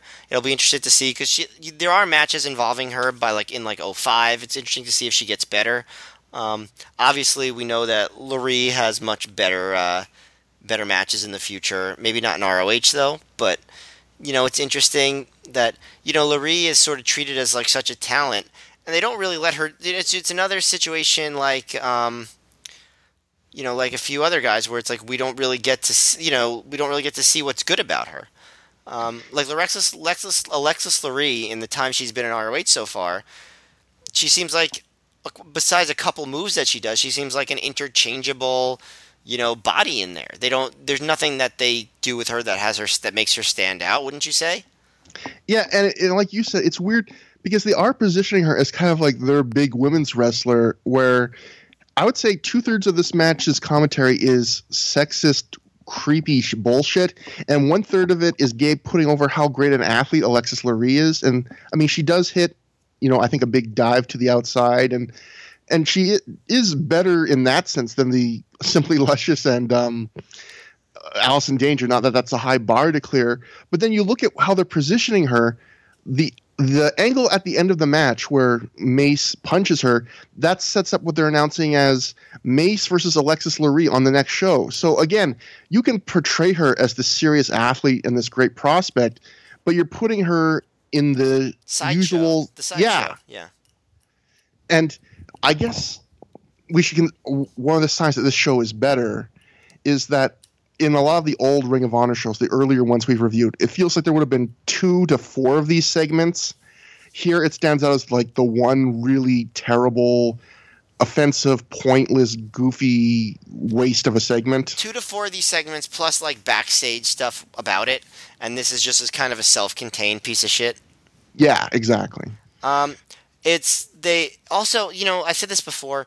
Obviously, all portrayed violence against women is bad, but it does seem a little bit worse when it's literally a punch in the face, as opposed to some silly wrestling move. You know, um, which is what Mace does. He punches her in the face and and then he suplexes her, and then he wipes his hands like, "Ooh, it's gross to touch a girl."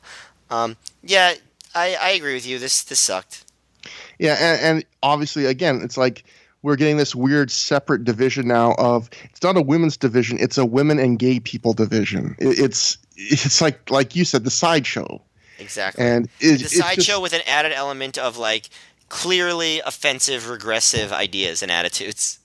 Yeah, and you know, I, I, like some offensive things in life. I mean, we all have things that we like that we feel a little guilty about or a little bit weird or that might bug other people. Problematic but, faves. But but but this isn't even.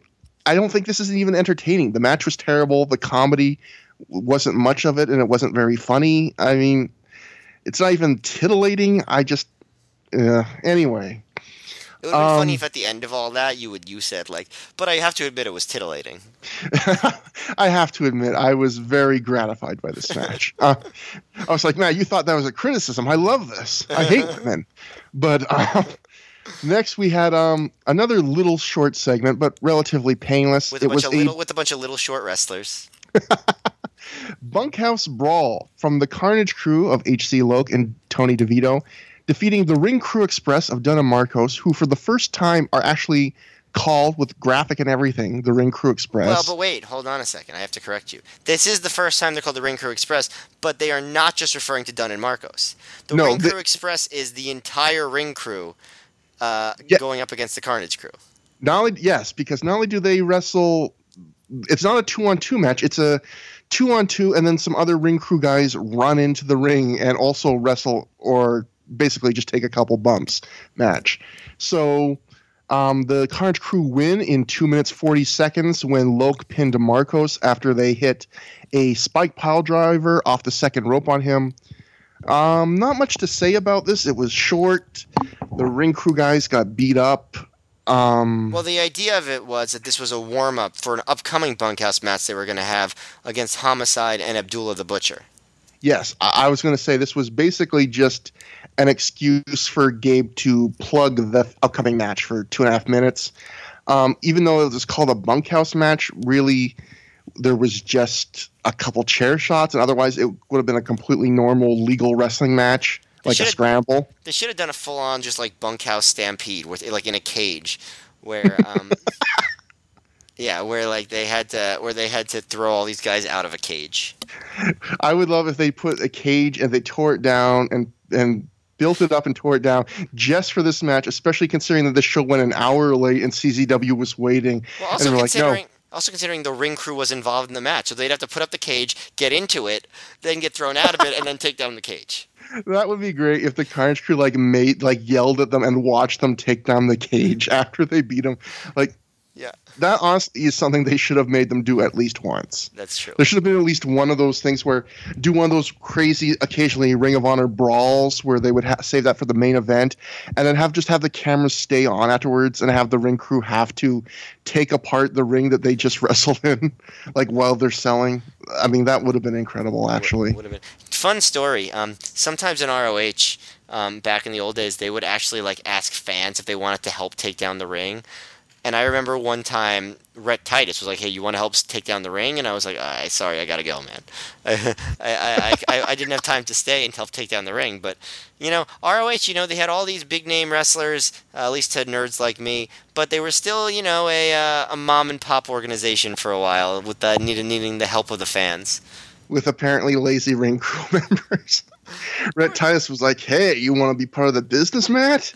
hey, you help me lift this plank." Yeah, somehow somehow he knew my name.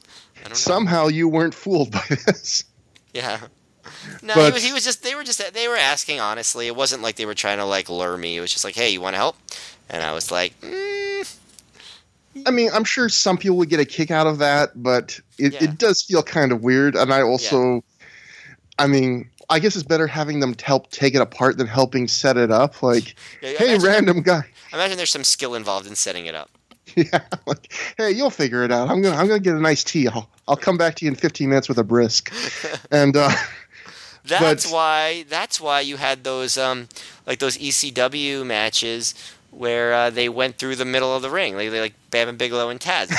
they got some fans to set up the ring. They had no idea what they were doing. Big Show is a huge fan of um every time he wrestles Brock Lesnar, he's like, This is a big match, I gotta prepare. You know what?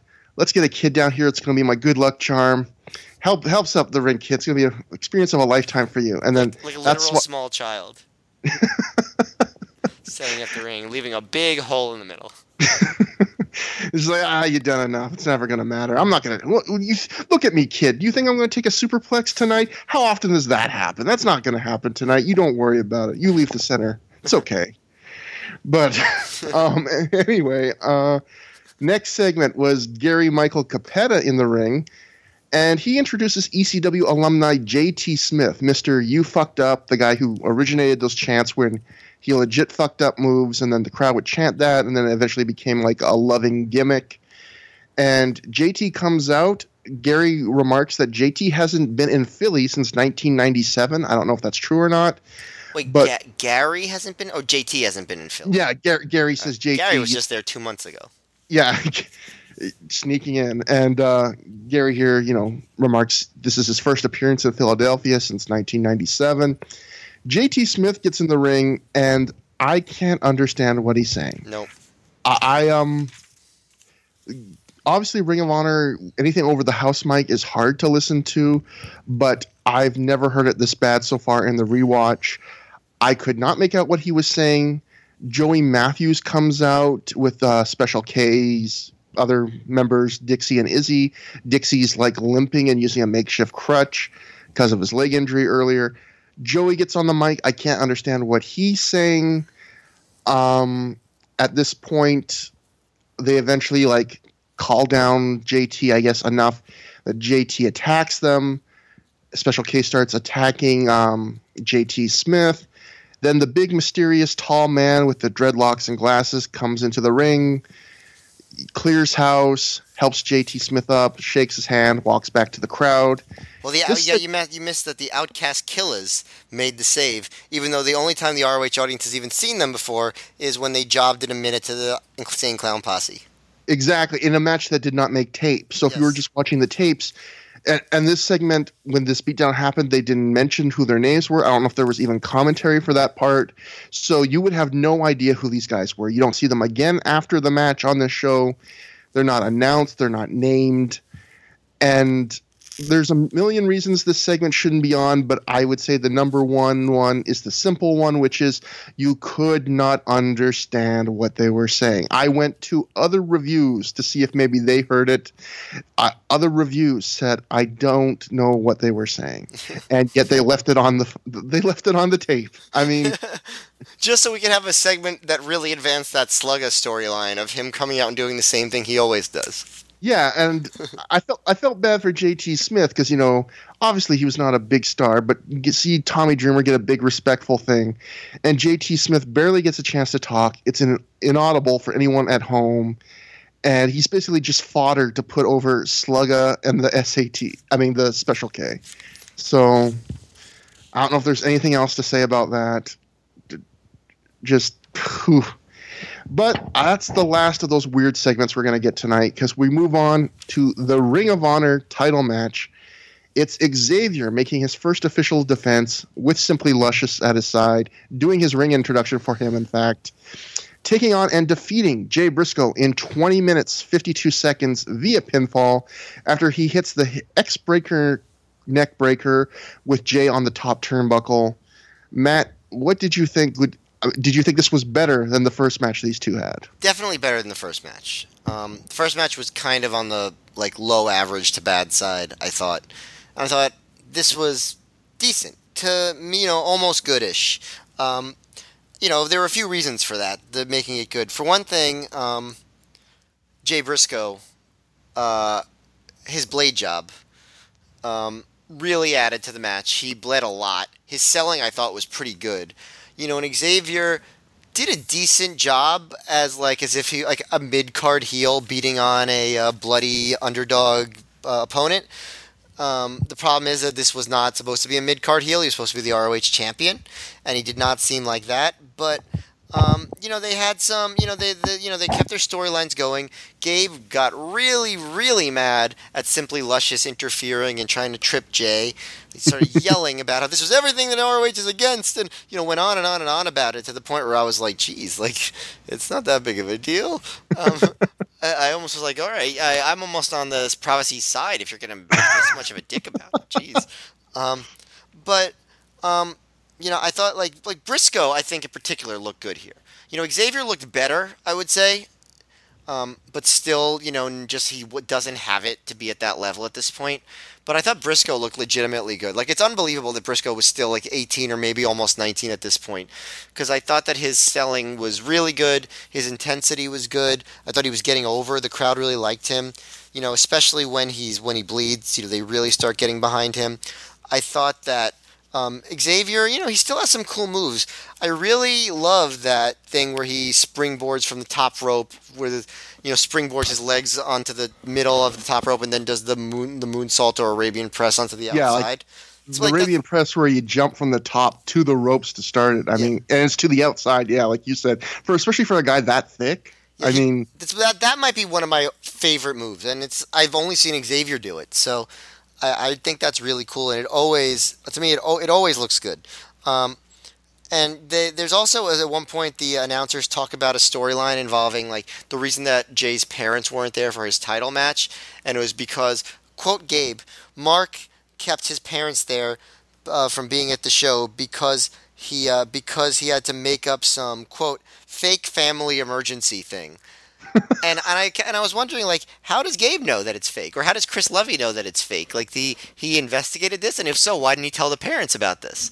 Like but so he's just he's sure that it's fake um, but that's why the parents aren't there what I love about that is Gabe goes on that a few. He mentions that a few times, like, oh, you know, Mark deprived his brothers. His parents would have been here, and they're not here. And finally, it's like he almost feels like he has to make up a better excuse because at the near the end of the match, he says Mark told his parents that he totaled their pickup truck.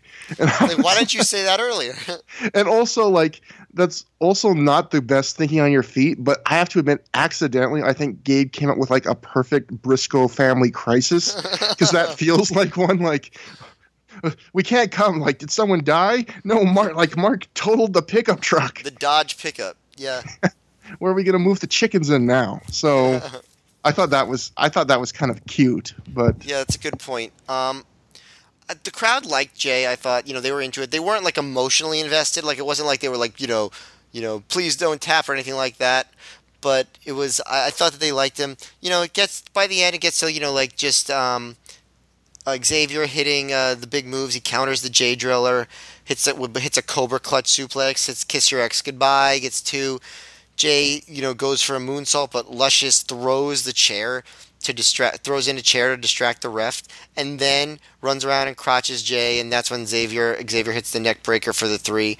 Um, so, you know, so again, much better than last month, but you know, it just didn't feel like a title match, like a world Yeah. title match, and that's a problem when the title is new. you know, you can't establish a title by having it be in mid card matches. And something we talked about online before the show, I mean, a few couple days ago, is this is a match. I mean, it's it's the it's a ROH title match, and it's on the show before the finals to a number one contenders match for the ROH title. And granted, on paper, it's obvious why because American Dragon and AJ Styles is a much bigger match than Xavier and an 18 year old Jay Briscoe, or an any age Jay Briscoe. But um, it it's still in terms of just pure like in character storyline, it's just really weird that the world title match goes on directly before the number one contenders match, and it's just another sign they didn't really have faith in Xavier, yet they still kept him as champ. They made him champ, and I thought this was an average match. I, I thought, You and didn't think it was any better than the previous one? I thought was better than the previous one. But I feel like it got more time. It had more bells and whistles. You know, Jay bleeds and looks like he has strawberry syrup poured all over his head. I think he's Jay's one of the best blade guys of his generation, which is something you don't get to see uh, much of now because the number of guys that bleed is less, maybe good, maybe bad, but um, I thought it was a better match. They did more. They they they tried to make it longer and more epic. I think in feel, but I think I expect more. Like I've seen enough Xavier matches now, where I'm like, all right, you know, you're getting a bigger push. You're getting more time here. And and and his performances aren't not only not that much. They're not that much better. They're a little bit better, but they're not that much different than his earlier matches, except they're longer. Like he doesn't work that much different as world champ than he did as undercard babyface. He he growls at the fans once in a while. He feels like a guy. He just he doesn't have any hook to him. There's no urgency. There's no. I, I never feel like. I never feel the passion from him. I feel like he's just mechanically fine and great body and I, I, even Jay here shows some babyface fire. You know, I don't see anything that like hooks me that way.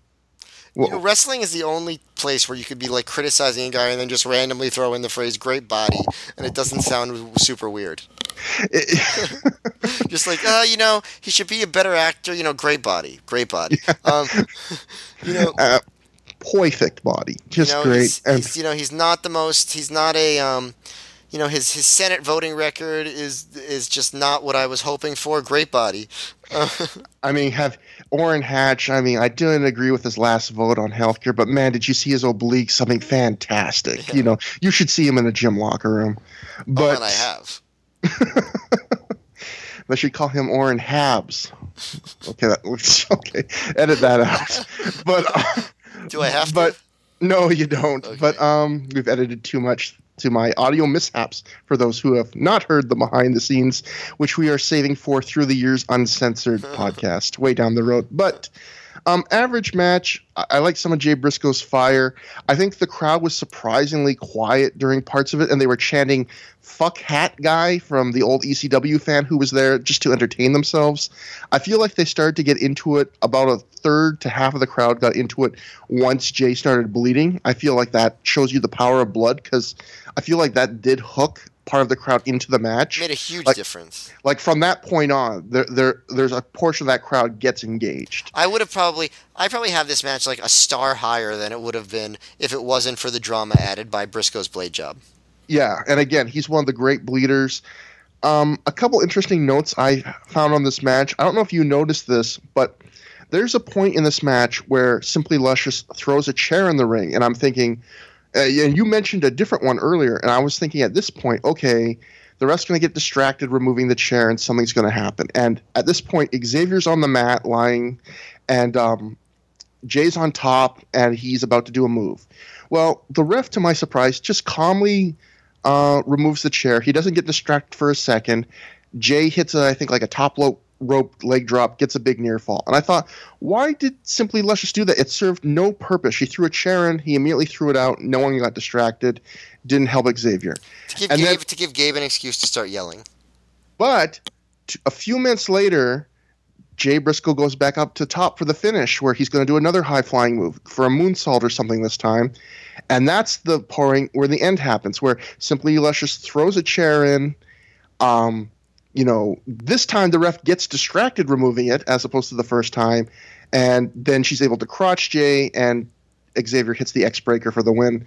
So my point is, I think simply luscious. There was someone must have told her before the match when Jay goes to the top rope, you throw the chair in the ring, and she must have fucked it up or not been expecting Jay to go up earlier in the match because it looks pretty clear that she did the finish spot and it wasn't time for that spot, and the ref rightly just ignored it, and the wrestlers ignored it.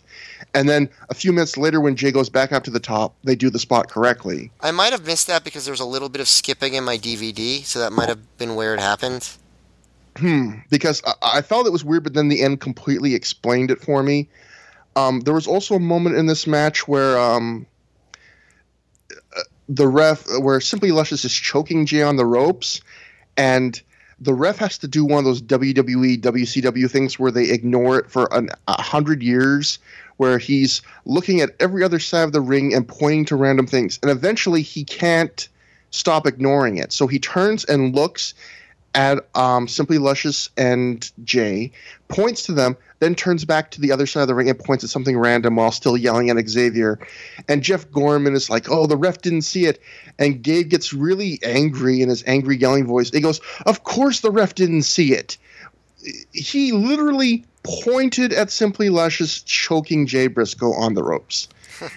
and Gabe screams at the top of his lungs, of course he didn't see it. And it was it was just another weird aggressive Gabe moment but yeah, average match. Crowd wasn't super into it, into the blood. Still, probably one of the better Xavier matches, although it's a 20 minute Xavier match. Uh, fuck Hat Guy. I'll share the crowd sentiments all these years later. Uh, that's about it. Well, you know, it's just one weird thing I was thinking, totally random thought. Wouldn't it be weird to go through life, like just even for a short period of time, and like refer to yourself and have people refer to you as simply luscious. Yes. like, like just imagine like like oh yeah that's me. I'm simply luscious. That's what they call me. Simply luscious. Oh hi. I- I- I'm, nice to meet you. I'm simply luscious. It's just, Hi, it's gotta I'm be weird. simply simply luscious. But I think we went through that once er, one of the early Ring of Honor shows where where uh, Rob Feinstein is in a backstage segment with her when she's complaining about something, and he has to call her simply luscious, like by her full two word God given name, simply luscious. Like, hold on, simply luscious, I'll handle this. Don't worry. Like, I just can't imagine being called that. Like if like she must have laughed at least at some point when someone's called her simply luscious. Like that's got to be just an embarrassing name to have. Simply Luscious is a name where if you were a stripper and someone was saying, "All right, here's a list of proposed names we got," you'd be like, "Whoa, whoa, whoa! Simply Luscious, that's way too over the top for stripping. Like, Yeah. l- let's take it down half a step. Like Fuzzy Peaches, that's good. Simply Luscious, are you are you kidding me? And yet that was that was her wrestling name, Simply Luscious. Uh, the more I think about it, the funnier it is. Anyway, I'm sorry. Go on. So something that was not funny but aroused me just as much as Simply Luscious, actually way more than Simply Luscious, no offense to her, was the finals of the number one contenders trophy gauntlet match. And that was AJ Styles defeating American Dragon in 22 minutes 30 seconds via pinfall after he hits the Styles Clash, actually his second Styles Clash of the match. And this was just a great all match. This was really, really good. I think this was the first time these two had ever wrestled. Gabe at one point on commentary mentions that these two had requested earlier in Ring of in the Ring of Honor runs to the bookers that they wanted to wrestle each other. So surprise, surprise! In this gauntlet, what a great coincidence for them. They get to wrestle each other, and just so good. Um, so especially for two guys probably having their first time match. There, there's an opening sequence where AJ and Dragon go to the mat, and they're just doing really fast reversals. And a lot of times in wrestling, when guys do really fast, like chain wrestling and reversals, it eventually like they lose the grip, and it starts looking like two guys playing leapfrog. but but here they hold on just enough while going super fast, and it looks really great. Gets a great reaction, and it's funny. Like AJ Styles is a guy I think is really game at this point. I think people stereotype him at some points at this age of his career, of his life and his career. But I feel like when he wrestled Low Ki, when Low Ki got stiff, he got really stiff right back and like gave him a black eye. I think at at um Honor Invades Boston, and when Dragon wants to do like technical wrestling on the mat, Styles will more than just hold his own with him. He, he he's really adaptable. I think he's eager to do whatever his opponent wants to do, which I think sometimes wrestlers who get um, like stereotyped as oh he's just a flyer, he's just one note. You have to watch what they're doing with guys who when they when when they wrestle guys that aren't their typical kind of opponents because I think guys like AJ will show you they're willing to go different places if they have the right opponent.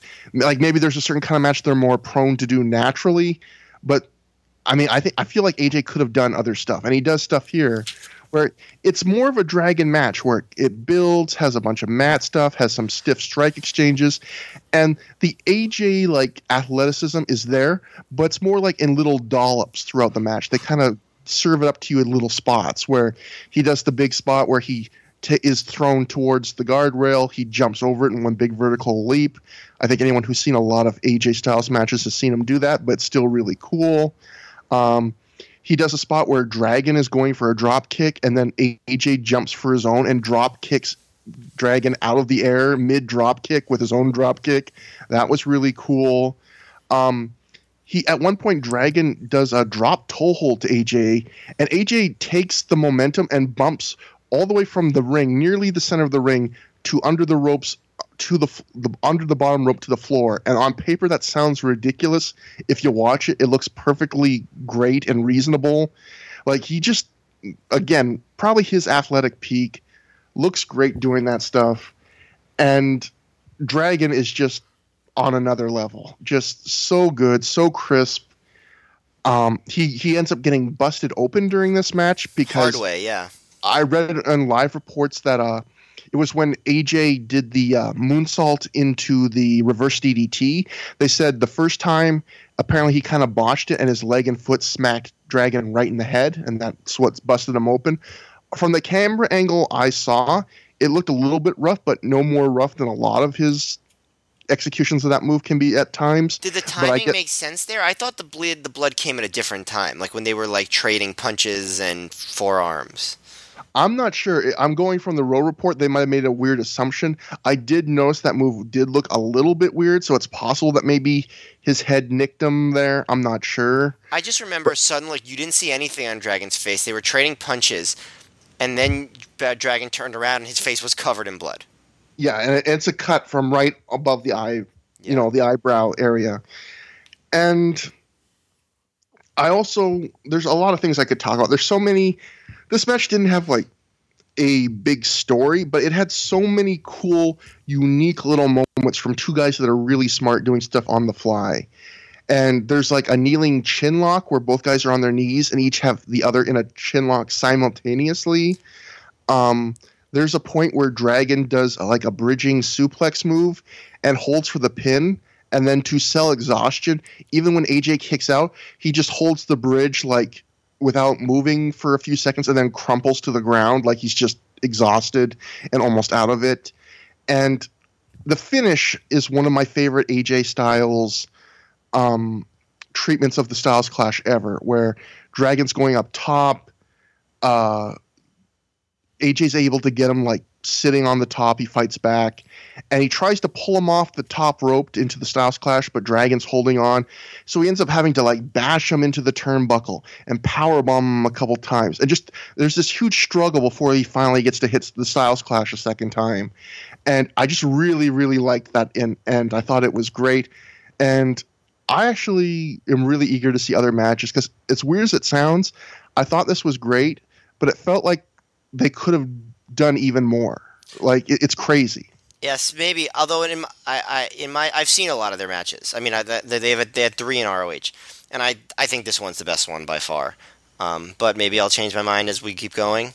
Um, their rematch is a year from now uh, in ROH in, in ROH time at, uh, at a November 2003 show. So we'll see how that holds up. But um, I thought like what what stood out to me about this match is it felt like the prototypical great ROH match. Like just it was just like everything that like a top tier ROH match um, like you would expect from it in terms of the wrestling, the stiffness, the crowd reactions. And I thought that it was one of the best matches of the year. I'd say it didn't quite have the intensity and emotion of the Low Ki Dragon match or the uniqueness, and that's why I'd put that one ahead of it. But I could see this one being my second favorite ROH match of the year so far. Um, just every they both guys look so great. Um, that chain wrestling at the beginning that you were talking about, like usually the guys do the wrestling at the beginning, then they have a standoff and the crowd uh, applauds, right? This time the crowd started going nuts and cheering while they were exchanging the holds. Like in the middle of like the back and forth amateur like chain wrestling stuff, the crowd just exploded into cheers, and then when they let go, they really exploded into cheers. Um, so I uh, so I like that. I also like that they both went for covers a lot, like trying to win. I thought that made that separates them from other guys. Like you could just like they just kind of get the psychology more than other wrestlers do. Like they they were both trying to win a lot, which I really appreciated. Um, all of the you know all the dragon stuff looked brutal. At one point he does the top rope belly to back suplex that he always does and aj took a complete flip bump all the way over landed on his face and stomach which, oh yeah. which i thought was a really great spot. Um, another really great spot that was early was they're on the floor. Dragon whips aj into the guardrail like everyone does and instead of taking out the guardrail AJ just fully jumps over the guardrail, clears it. Dragon runs at him, and AJ just uh, seamlessly kicks him in the face with a super kick, and Dragon does this like great knockout sell. I thought it was just awesome. So just, everything about the match was awesome. Um, you know, at one point, uh, Dragon, like you know, Dragon's coming back. You know, they're chopping on their knees, and then and then Dragon just like gets dirty for a second and just like totally like rakes AJ's face like just grabs his face and just walks him into the corner and then just unloads on him with forearms and kicks and the crowd just goes nuts they, they, they just love that and um, then then AJ hits that inverted moonsault DDT, and for the and then the crowd gets back into him. So like the crowd just goes back and forth in who they want, and like you said, the finish was awesome. Um, I don't know, everything everything was just great. At one point, um, AJ does like a like the only thing that was even slightly sloppy was this roundhouse kick that AJ gives to to Dragon's head, but even that looked brutal, you know, in a in a in a good way. Um, it, it was just awesome. And you know what's funny about it? Let's say if Daniel Bryan came back from you know like his you know if WWE cleared him, you know it's not going to happen. But if they did and they decided like this would be like his return match at you know WrestleMania, like it's not so out of the question that this number one contenders ROH match from 2002 would be perceived as a viable WrestleMania main event. You know nowadays, that's pretty crazy when you think about it, isn't it? I, I thought a similar thing. I thought like this would probably be if you could ask WWE fans right now.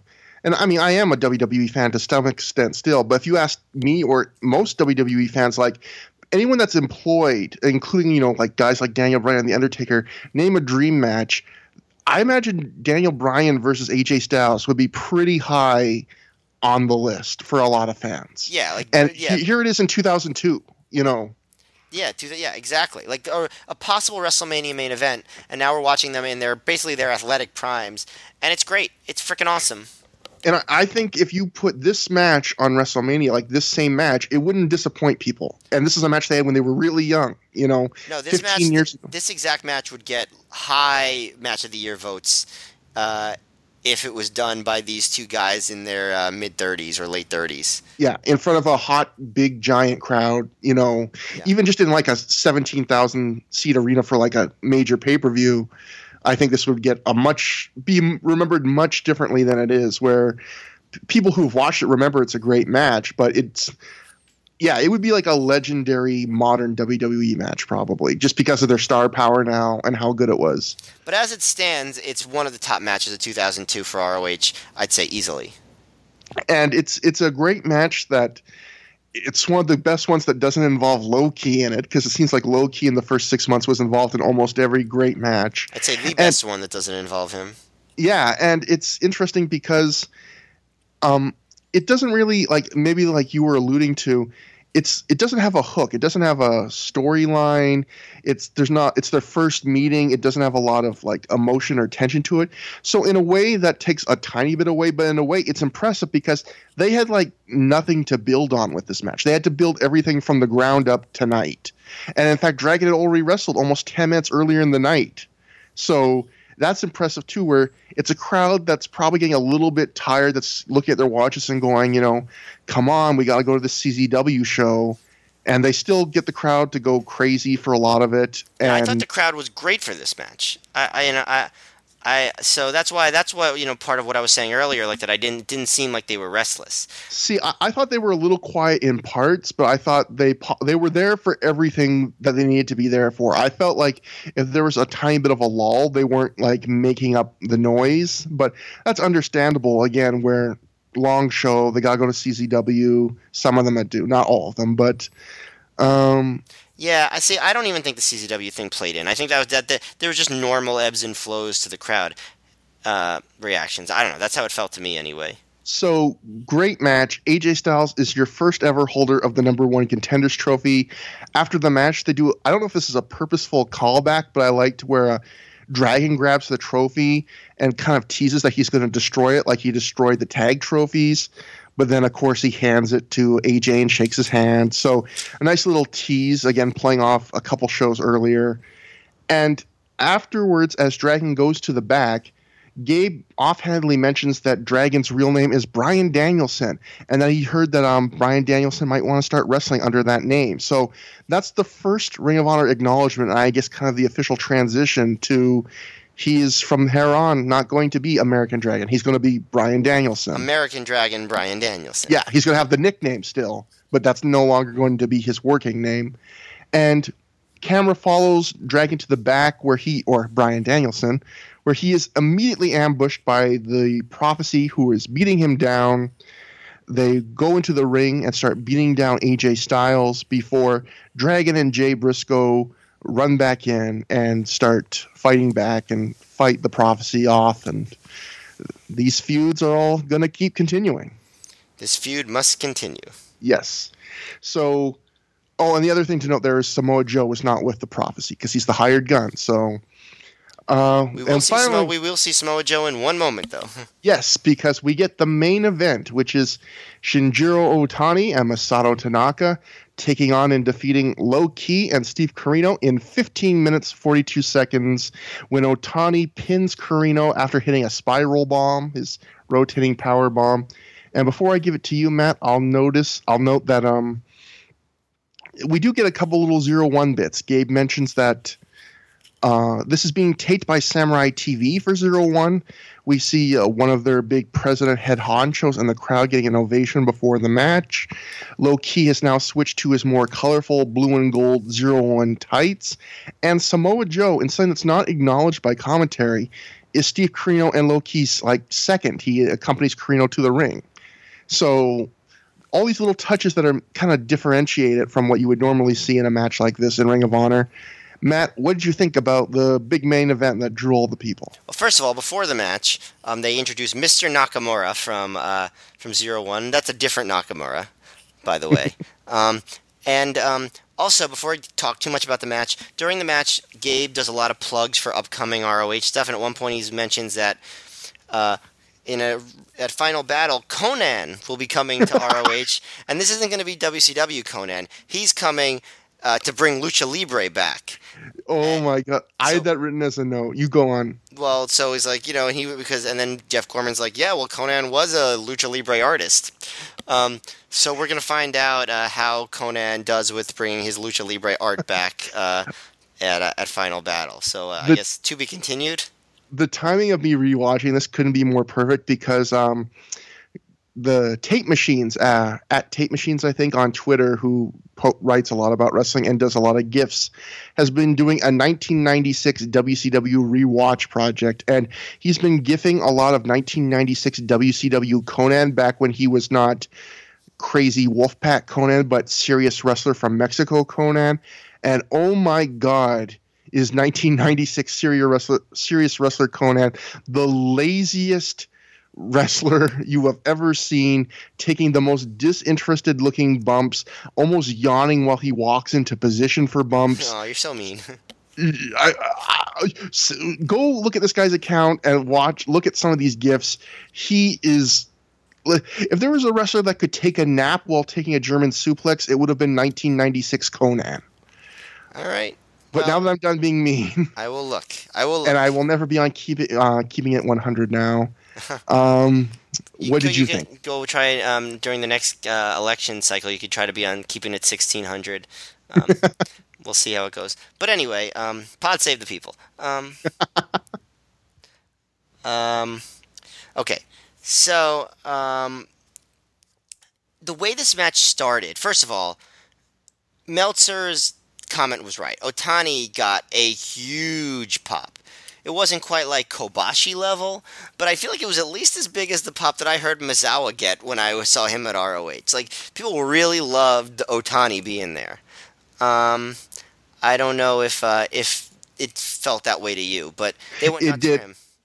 Um, especially when you consider Otani was not as big a star as Kobashi or Misawa or even like Liger and Muto. Like he was beloved by like us Death Valley Driver reading geeks and like tape traders, but he wasn't a star on the level of those other guys, and he gets a huge reaction.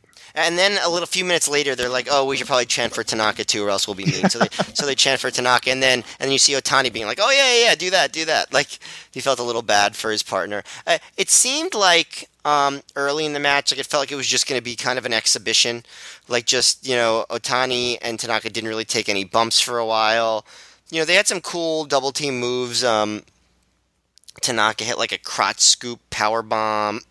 You know, they they pulled like they like did a thing where they like pulled Low Ki's legs apart, put him in the tree of woe. Um, you know, different stuff like that. Corino didn't really uh, do that much. Like he worked over Otani, he he worked the crowd, then he would get out pretty quickly. Low Ki worked the bulk of the match. Um, right? Um, and you know, Otani eventually does his face wash kick that, and the crowd loved it. Even Gabe was like, "This is like like our version of the people's elbow." The crowd got so into it, and soon Joe's version would get over pretty big too. Yeah. Um, but uh, you know, they do the big boot in the corner on Corino, and then miss the second one. Um, uh, Low Ki does like a dragon, a hanging dragon clutch on the ropes, and and then Otani blocks the Ki Krusher, so Ki puts on the dragon clutch. So it's just a lot of like, um, you know, Low Ki doing stuff. He does a koppo kick that's really cool and hits the Tidal Crush, which gets the crowd to chant for Low Ki. Then eventually the match keeps going, keeps going, and I think the last couple minutes were really good. Where Corino finally gets in the ring, uh, you know, he's he's fighting with uh, Tanaka for a while and Otani. They have some they have some kickouts. Corino hits sort of like a, I guess almost like the snowplow um, for a for a two count. The Otani hits a tornado, a tornado DDT, and then Tanaka hits one. Both of them do both of them on Corino, so it's like one after the other. Mm-hmm. Um, Corino comes back quickly with an exploder. Um, I just thought like the last minute was really good. Corino did a really good job there, and, and they were the, the, the, the Japanese guys were finally taking bumps.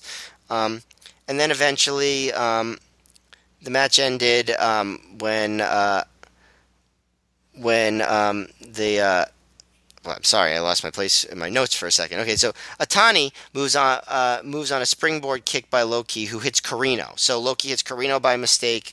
Uh, then Otani hits a spring a springboard uh, spy and spiral bomb almost on Corino for two, for the for the three count. And so the crowd really loved it. Uh, the crowd was really into it. Low Ki looked really good, and I thought the last couple minutes with Corino were good. So I'd put this in the in the solidly good and entertaining match range. Whereas I thought at the beginning it was just going to be sort of like a, a pretty like quick exhibition uh, for the main uh, for for the Japanese guys. But they eventually take some bumps, and I thought it turned into a pretty good match that the crowd was into. I, I thought I would put my rating of it right where you put like a high, like just good, but you know, satisfyingly good. I kind of would compare it to the Eddie Guerrero matches in Ring of Honor where he they're not mailing it in, but there there's an extra gear. Obviously, they're not going to put them the they're not going to put it in, and they're not going to go to the extra mile on certain bumps. I thought it was better than the Eddie matches, though. Like there's just. I, I, I think I think it was too. I think it was a better match. I think their performances were probably around any level, and I think it's easier when you have a tag match. You can kind of be a bit more frantic, you know, and still give like a B plus effort, and the match will be a bit better because you're only one quarter of a match rather than Low Ki was in the match, which helps. yeah, yeah, and it's interest. It was really almost surreal to see Low Ki selling this much. You know, not that he hasn't sold in other matches, but he was been up to this point in Ring of Honor portrayed as the, you know, he's the king. He's the ace of the promotion and the ultimate badass. And here he is taking, you know, a beating for a, a significant part of this match, and he gets uh, some offense in, but really he's there to make Otani and Tanaka look good. You know, they're they're the centerpieces. They're the reason fans are interested in the match, and I felt like it moved at a good clip this match, but it almost felt rushed, even though it was 15 minutes. Not in that they were putting too much into the match, but they were just kind of running around with their heads cut off almost. Uh, it, it almost felt like they were worried the fans would get bored. Yeah, they, Because they e- didn't really work any sort of like pathos into the match in any way. It was like they were they were just doing some moves. Like apart from maybe one submission, even when they put guys in submissions, they were broken up or they let go of them voluntarily, like almost immediately every time. It was just like, all right, what's next? What's next? What's next? Like, it was. It, it felt just like they did not want to give this crowd any downtime. They wanted to keep going and going. And Might have been the right move. yeah, it might have been for for this late. That might have been a very smart read of the audience. You know, for a four-hour show, like j- let's just give them a fast-paced match. And, And- the crowd was really into it, considering how long the show was. Definitely. And Corino, as you said, he wasn't in the match much, and it was kind. of, it was interesting because Gabe have kept talking about these last few shows how you know Corino's reinvented himself as a serious wrestler in Japan. and He wants to show off his zero one style, but then you get him in a big match here, and he's almost an afterthought until the last couple minutes, where he's barely in it. He's not really doing that much or showing off what he can do that much. But then he does get those final minutes, as you said, where he gets to hit some big spots and take some big moves, and obviously he, he takes the finish of the match. But really, a lot of this match is him standing on the apron while Low Ki's in there. So kind of interesting for a guy that's being featured as heavily as Steve, and he finally gets his chance against a couple of his big regular contemporaries in Zero One, and he doesn't do a much a lot for the whole bulk of the match, but good match. Um, I enjoyed it. It was even though Ikuto Hidaka and Dick Togo had uh, come to Ring of Honor earlier from Japan, I would consider this the first ever kind of big Japan free agent, you know, not free agent, but special event where it's something that Ring of Honor would repeat a ton of times with everyone from Dragon Gate guys to Muto to Liger to Noah, other Noah guys. In New Japan today. Yeah, and this was the first one of those where it was we brought a guy that you probably have never seen in the US before. He's the main event. He's not going to be here as a regular. It's a special treat. Draws extra fans and well, I don't think, you know, Otani and Tanaka gave as much as Kobashi or the Dragon Gate guys would do later. I feel like they, they did set a good standard of they didn't mail it in either. This wasn't a vacation for them. No, definitely not. This was this was they, they had a match. You know, they didn't have an amazing Yeah. match, but they had a match.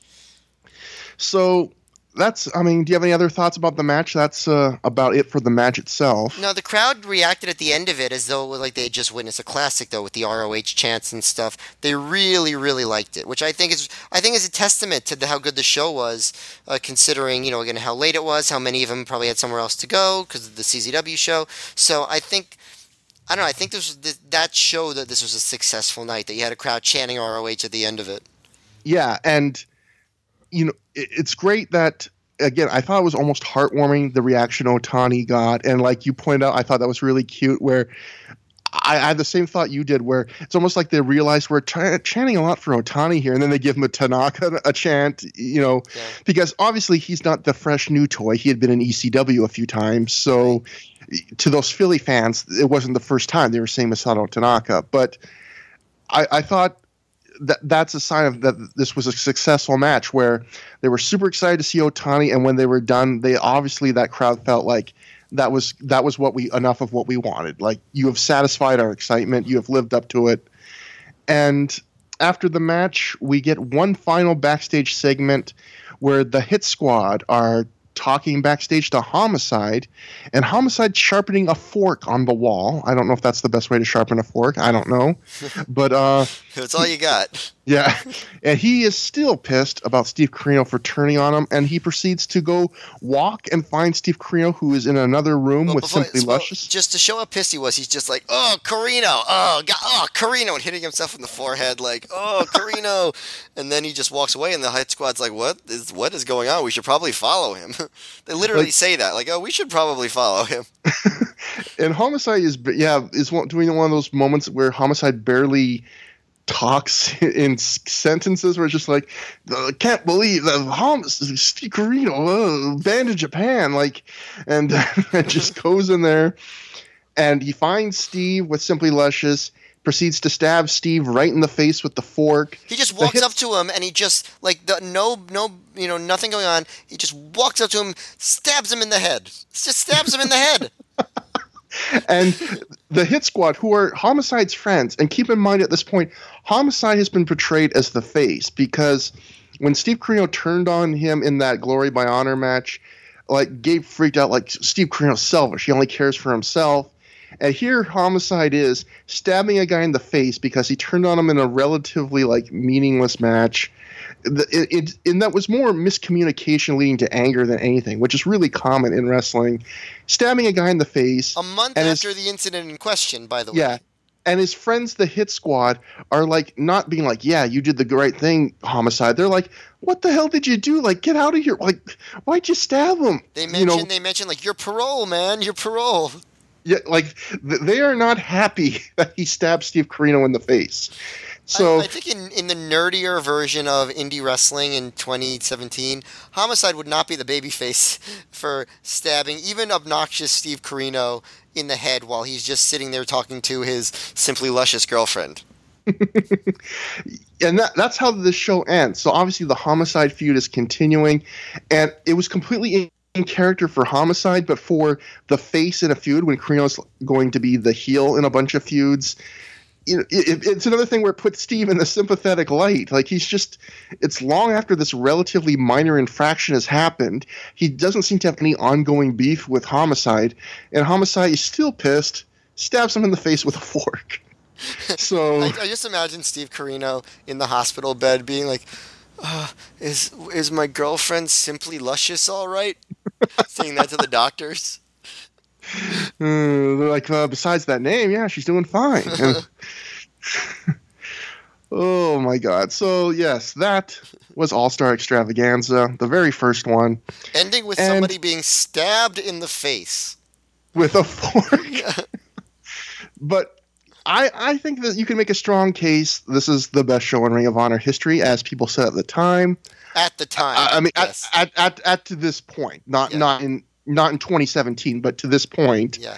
and obviously in terms of business it was um its big biggest success ever by a minor amount you know it did an extra 25 50 than they had ever done before even though it was an afternoon show but what i'll say is we you and i we always talk about in these early shows not always but a lot of the time when is ring of honor going to flip the switch and become more like the ring of honor we kind of remember of 2004 to 2006 the prime era and what I've realized is it's never going to happen all at once. It happens in bits and pieces. It happens in two steps forward, one step back. We were kind of anticipating unscripted would be the show where it would change, but that it only had some parts of that.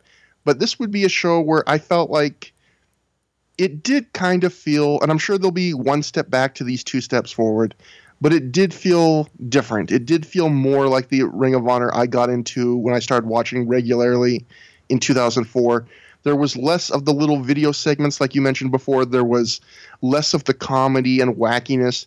There was just they had reached a critical mass where there was a ton of interesting names up and down the card.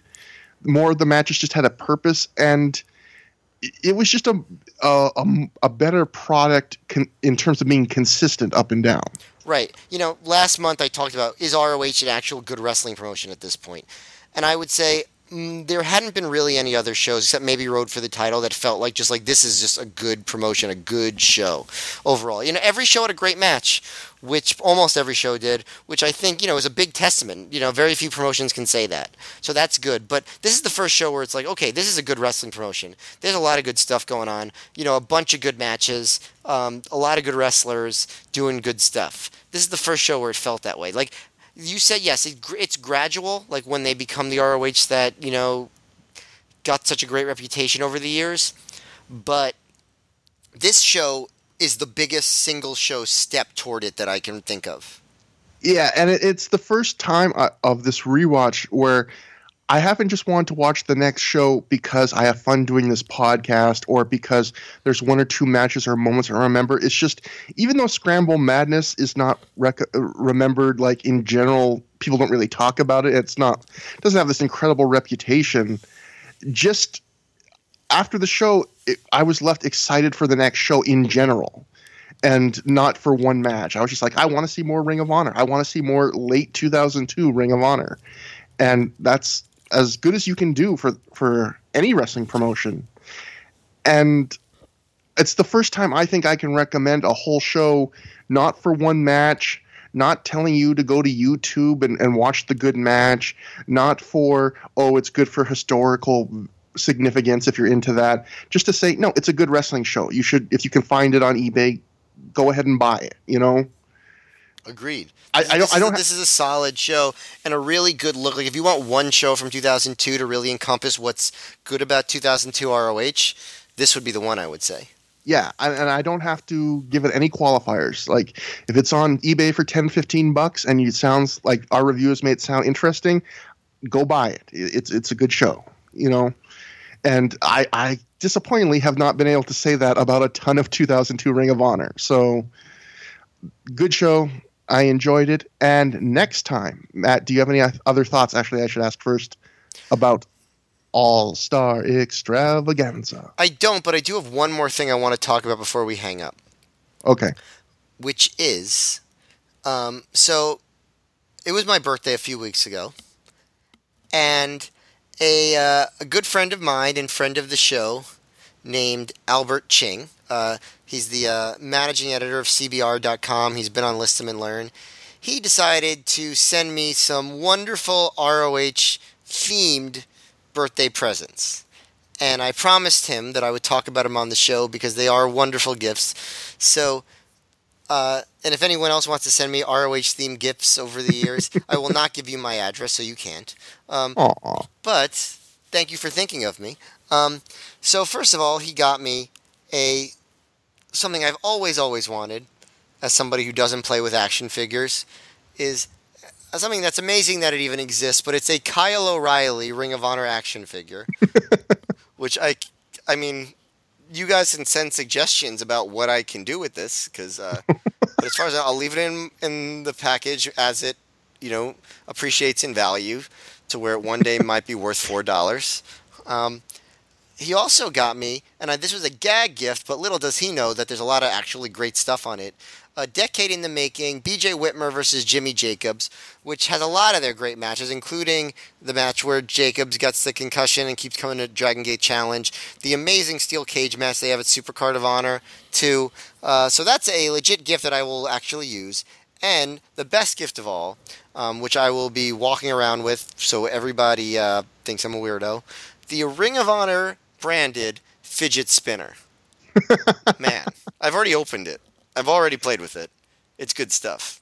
So uh, thank you, Albert. Um, and uh, I uh, I look forward to uh, all of the ROH gifts that you guys would give me if you could. Um, so you could always uh, you could um, in fact if you want to tweet me and tell me what ROH gifts you would get me if you had my address, you can uh, tweet that at hashtag um, hypothetical gifts um, to uh, to me, um, and I, I would love to know what you would get me. okay. Um, uh, I just um, I also want to thank Albert for uh, making that hashtag possible. Uh, Albert's a great guy. If you are interested in comic books, CBR.com is a great site for comic book news and reviews. One day Albert we'll have him on this show when he's willing to watch Yes. a full ROH DVD. Albert does a great job at that site, and Also, in fact, catch, catch him this week on Straight Shoot. Um, I was about to say, yeah, with Aubrey Sitterson's podcast where they're going to talk about wrestling. They're going to talk about the G1 this week, and Albert is going to be on it. So check that out. And uh, yeah, I think he's been on a few times because Albert is also a regular goer to PWG shows since he lives in California. So he has a lot of thoughts to give about them, and he's very funny and charming. A good word for Albert Ching is charming. Go back and listen to your Listen to and Learns and listen to Albert. Charming is the first word that comes up to me with handsome, Albert Ching. handsome is another one. Great body. Um, No, he's no Orrin Hatch, but he yeah. is he's good looking. he's simple. He's simply luscious. If you know, when I really think about it. But finally, um, our next show will be Scramble Madness, the second show ever Ring of Honor does outside of Philly. The second show they do in Wakefield, Massachusetts. We'll have um, AJ Styles versus Christopher Daniels for the number one contenders trophy. We'll have Mark Briscoe's second match in Ring of Honor. Homicide in Samoa Joe having their first of maybe 772 matches they had in the company. And of course, Bryan Danielson versus Doug Williams in a 30 minute Iron Man match. And we may or may not have a guest. Uh, we're still, I always hate to promise things on paper, we do, but um, until we work out the schedules, I hate to promise things, but it should be a fun show no matter what. And thank you all for listening. Sorry if there was a little bit of audio technical problems at the beginning of the show. I will work on it to be better next time. Thank you, everybody. Thank you, Matt, for doing the show with me as always. And until next time.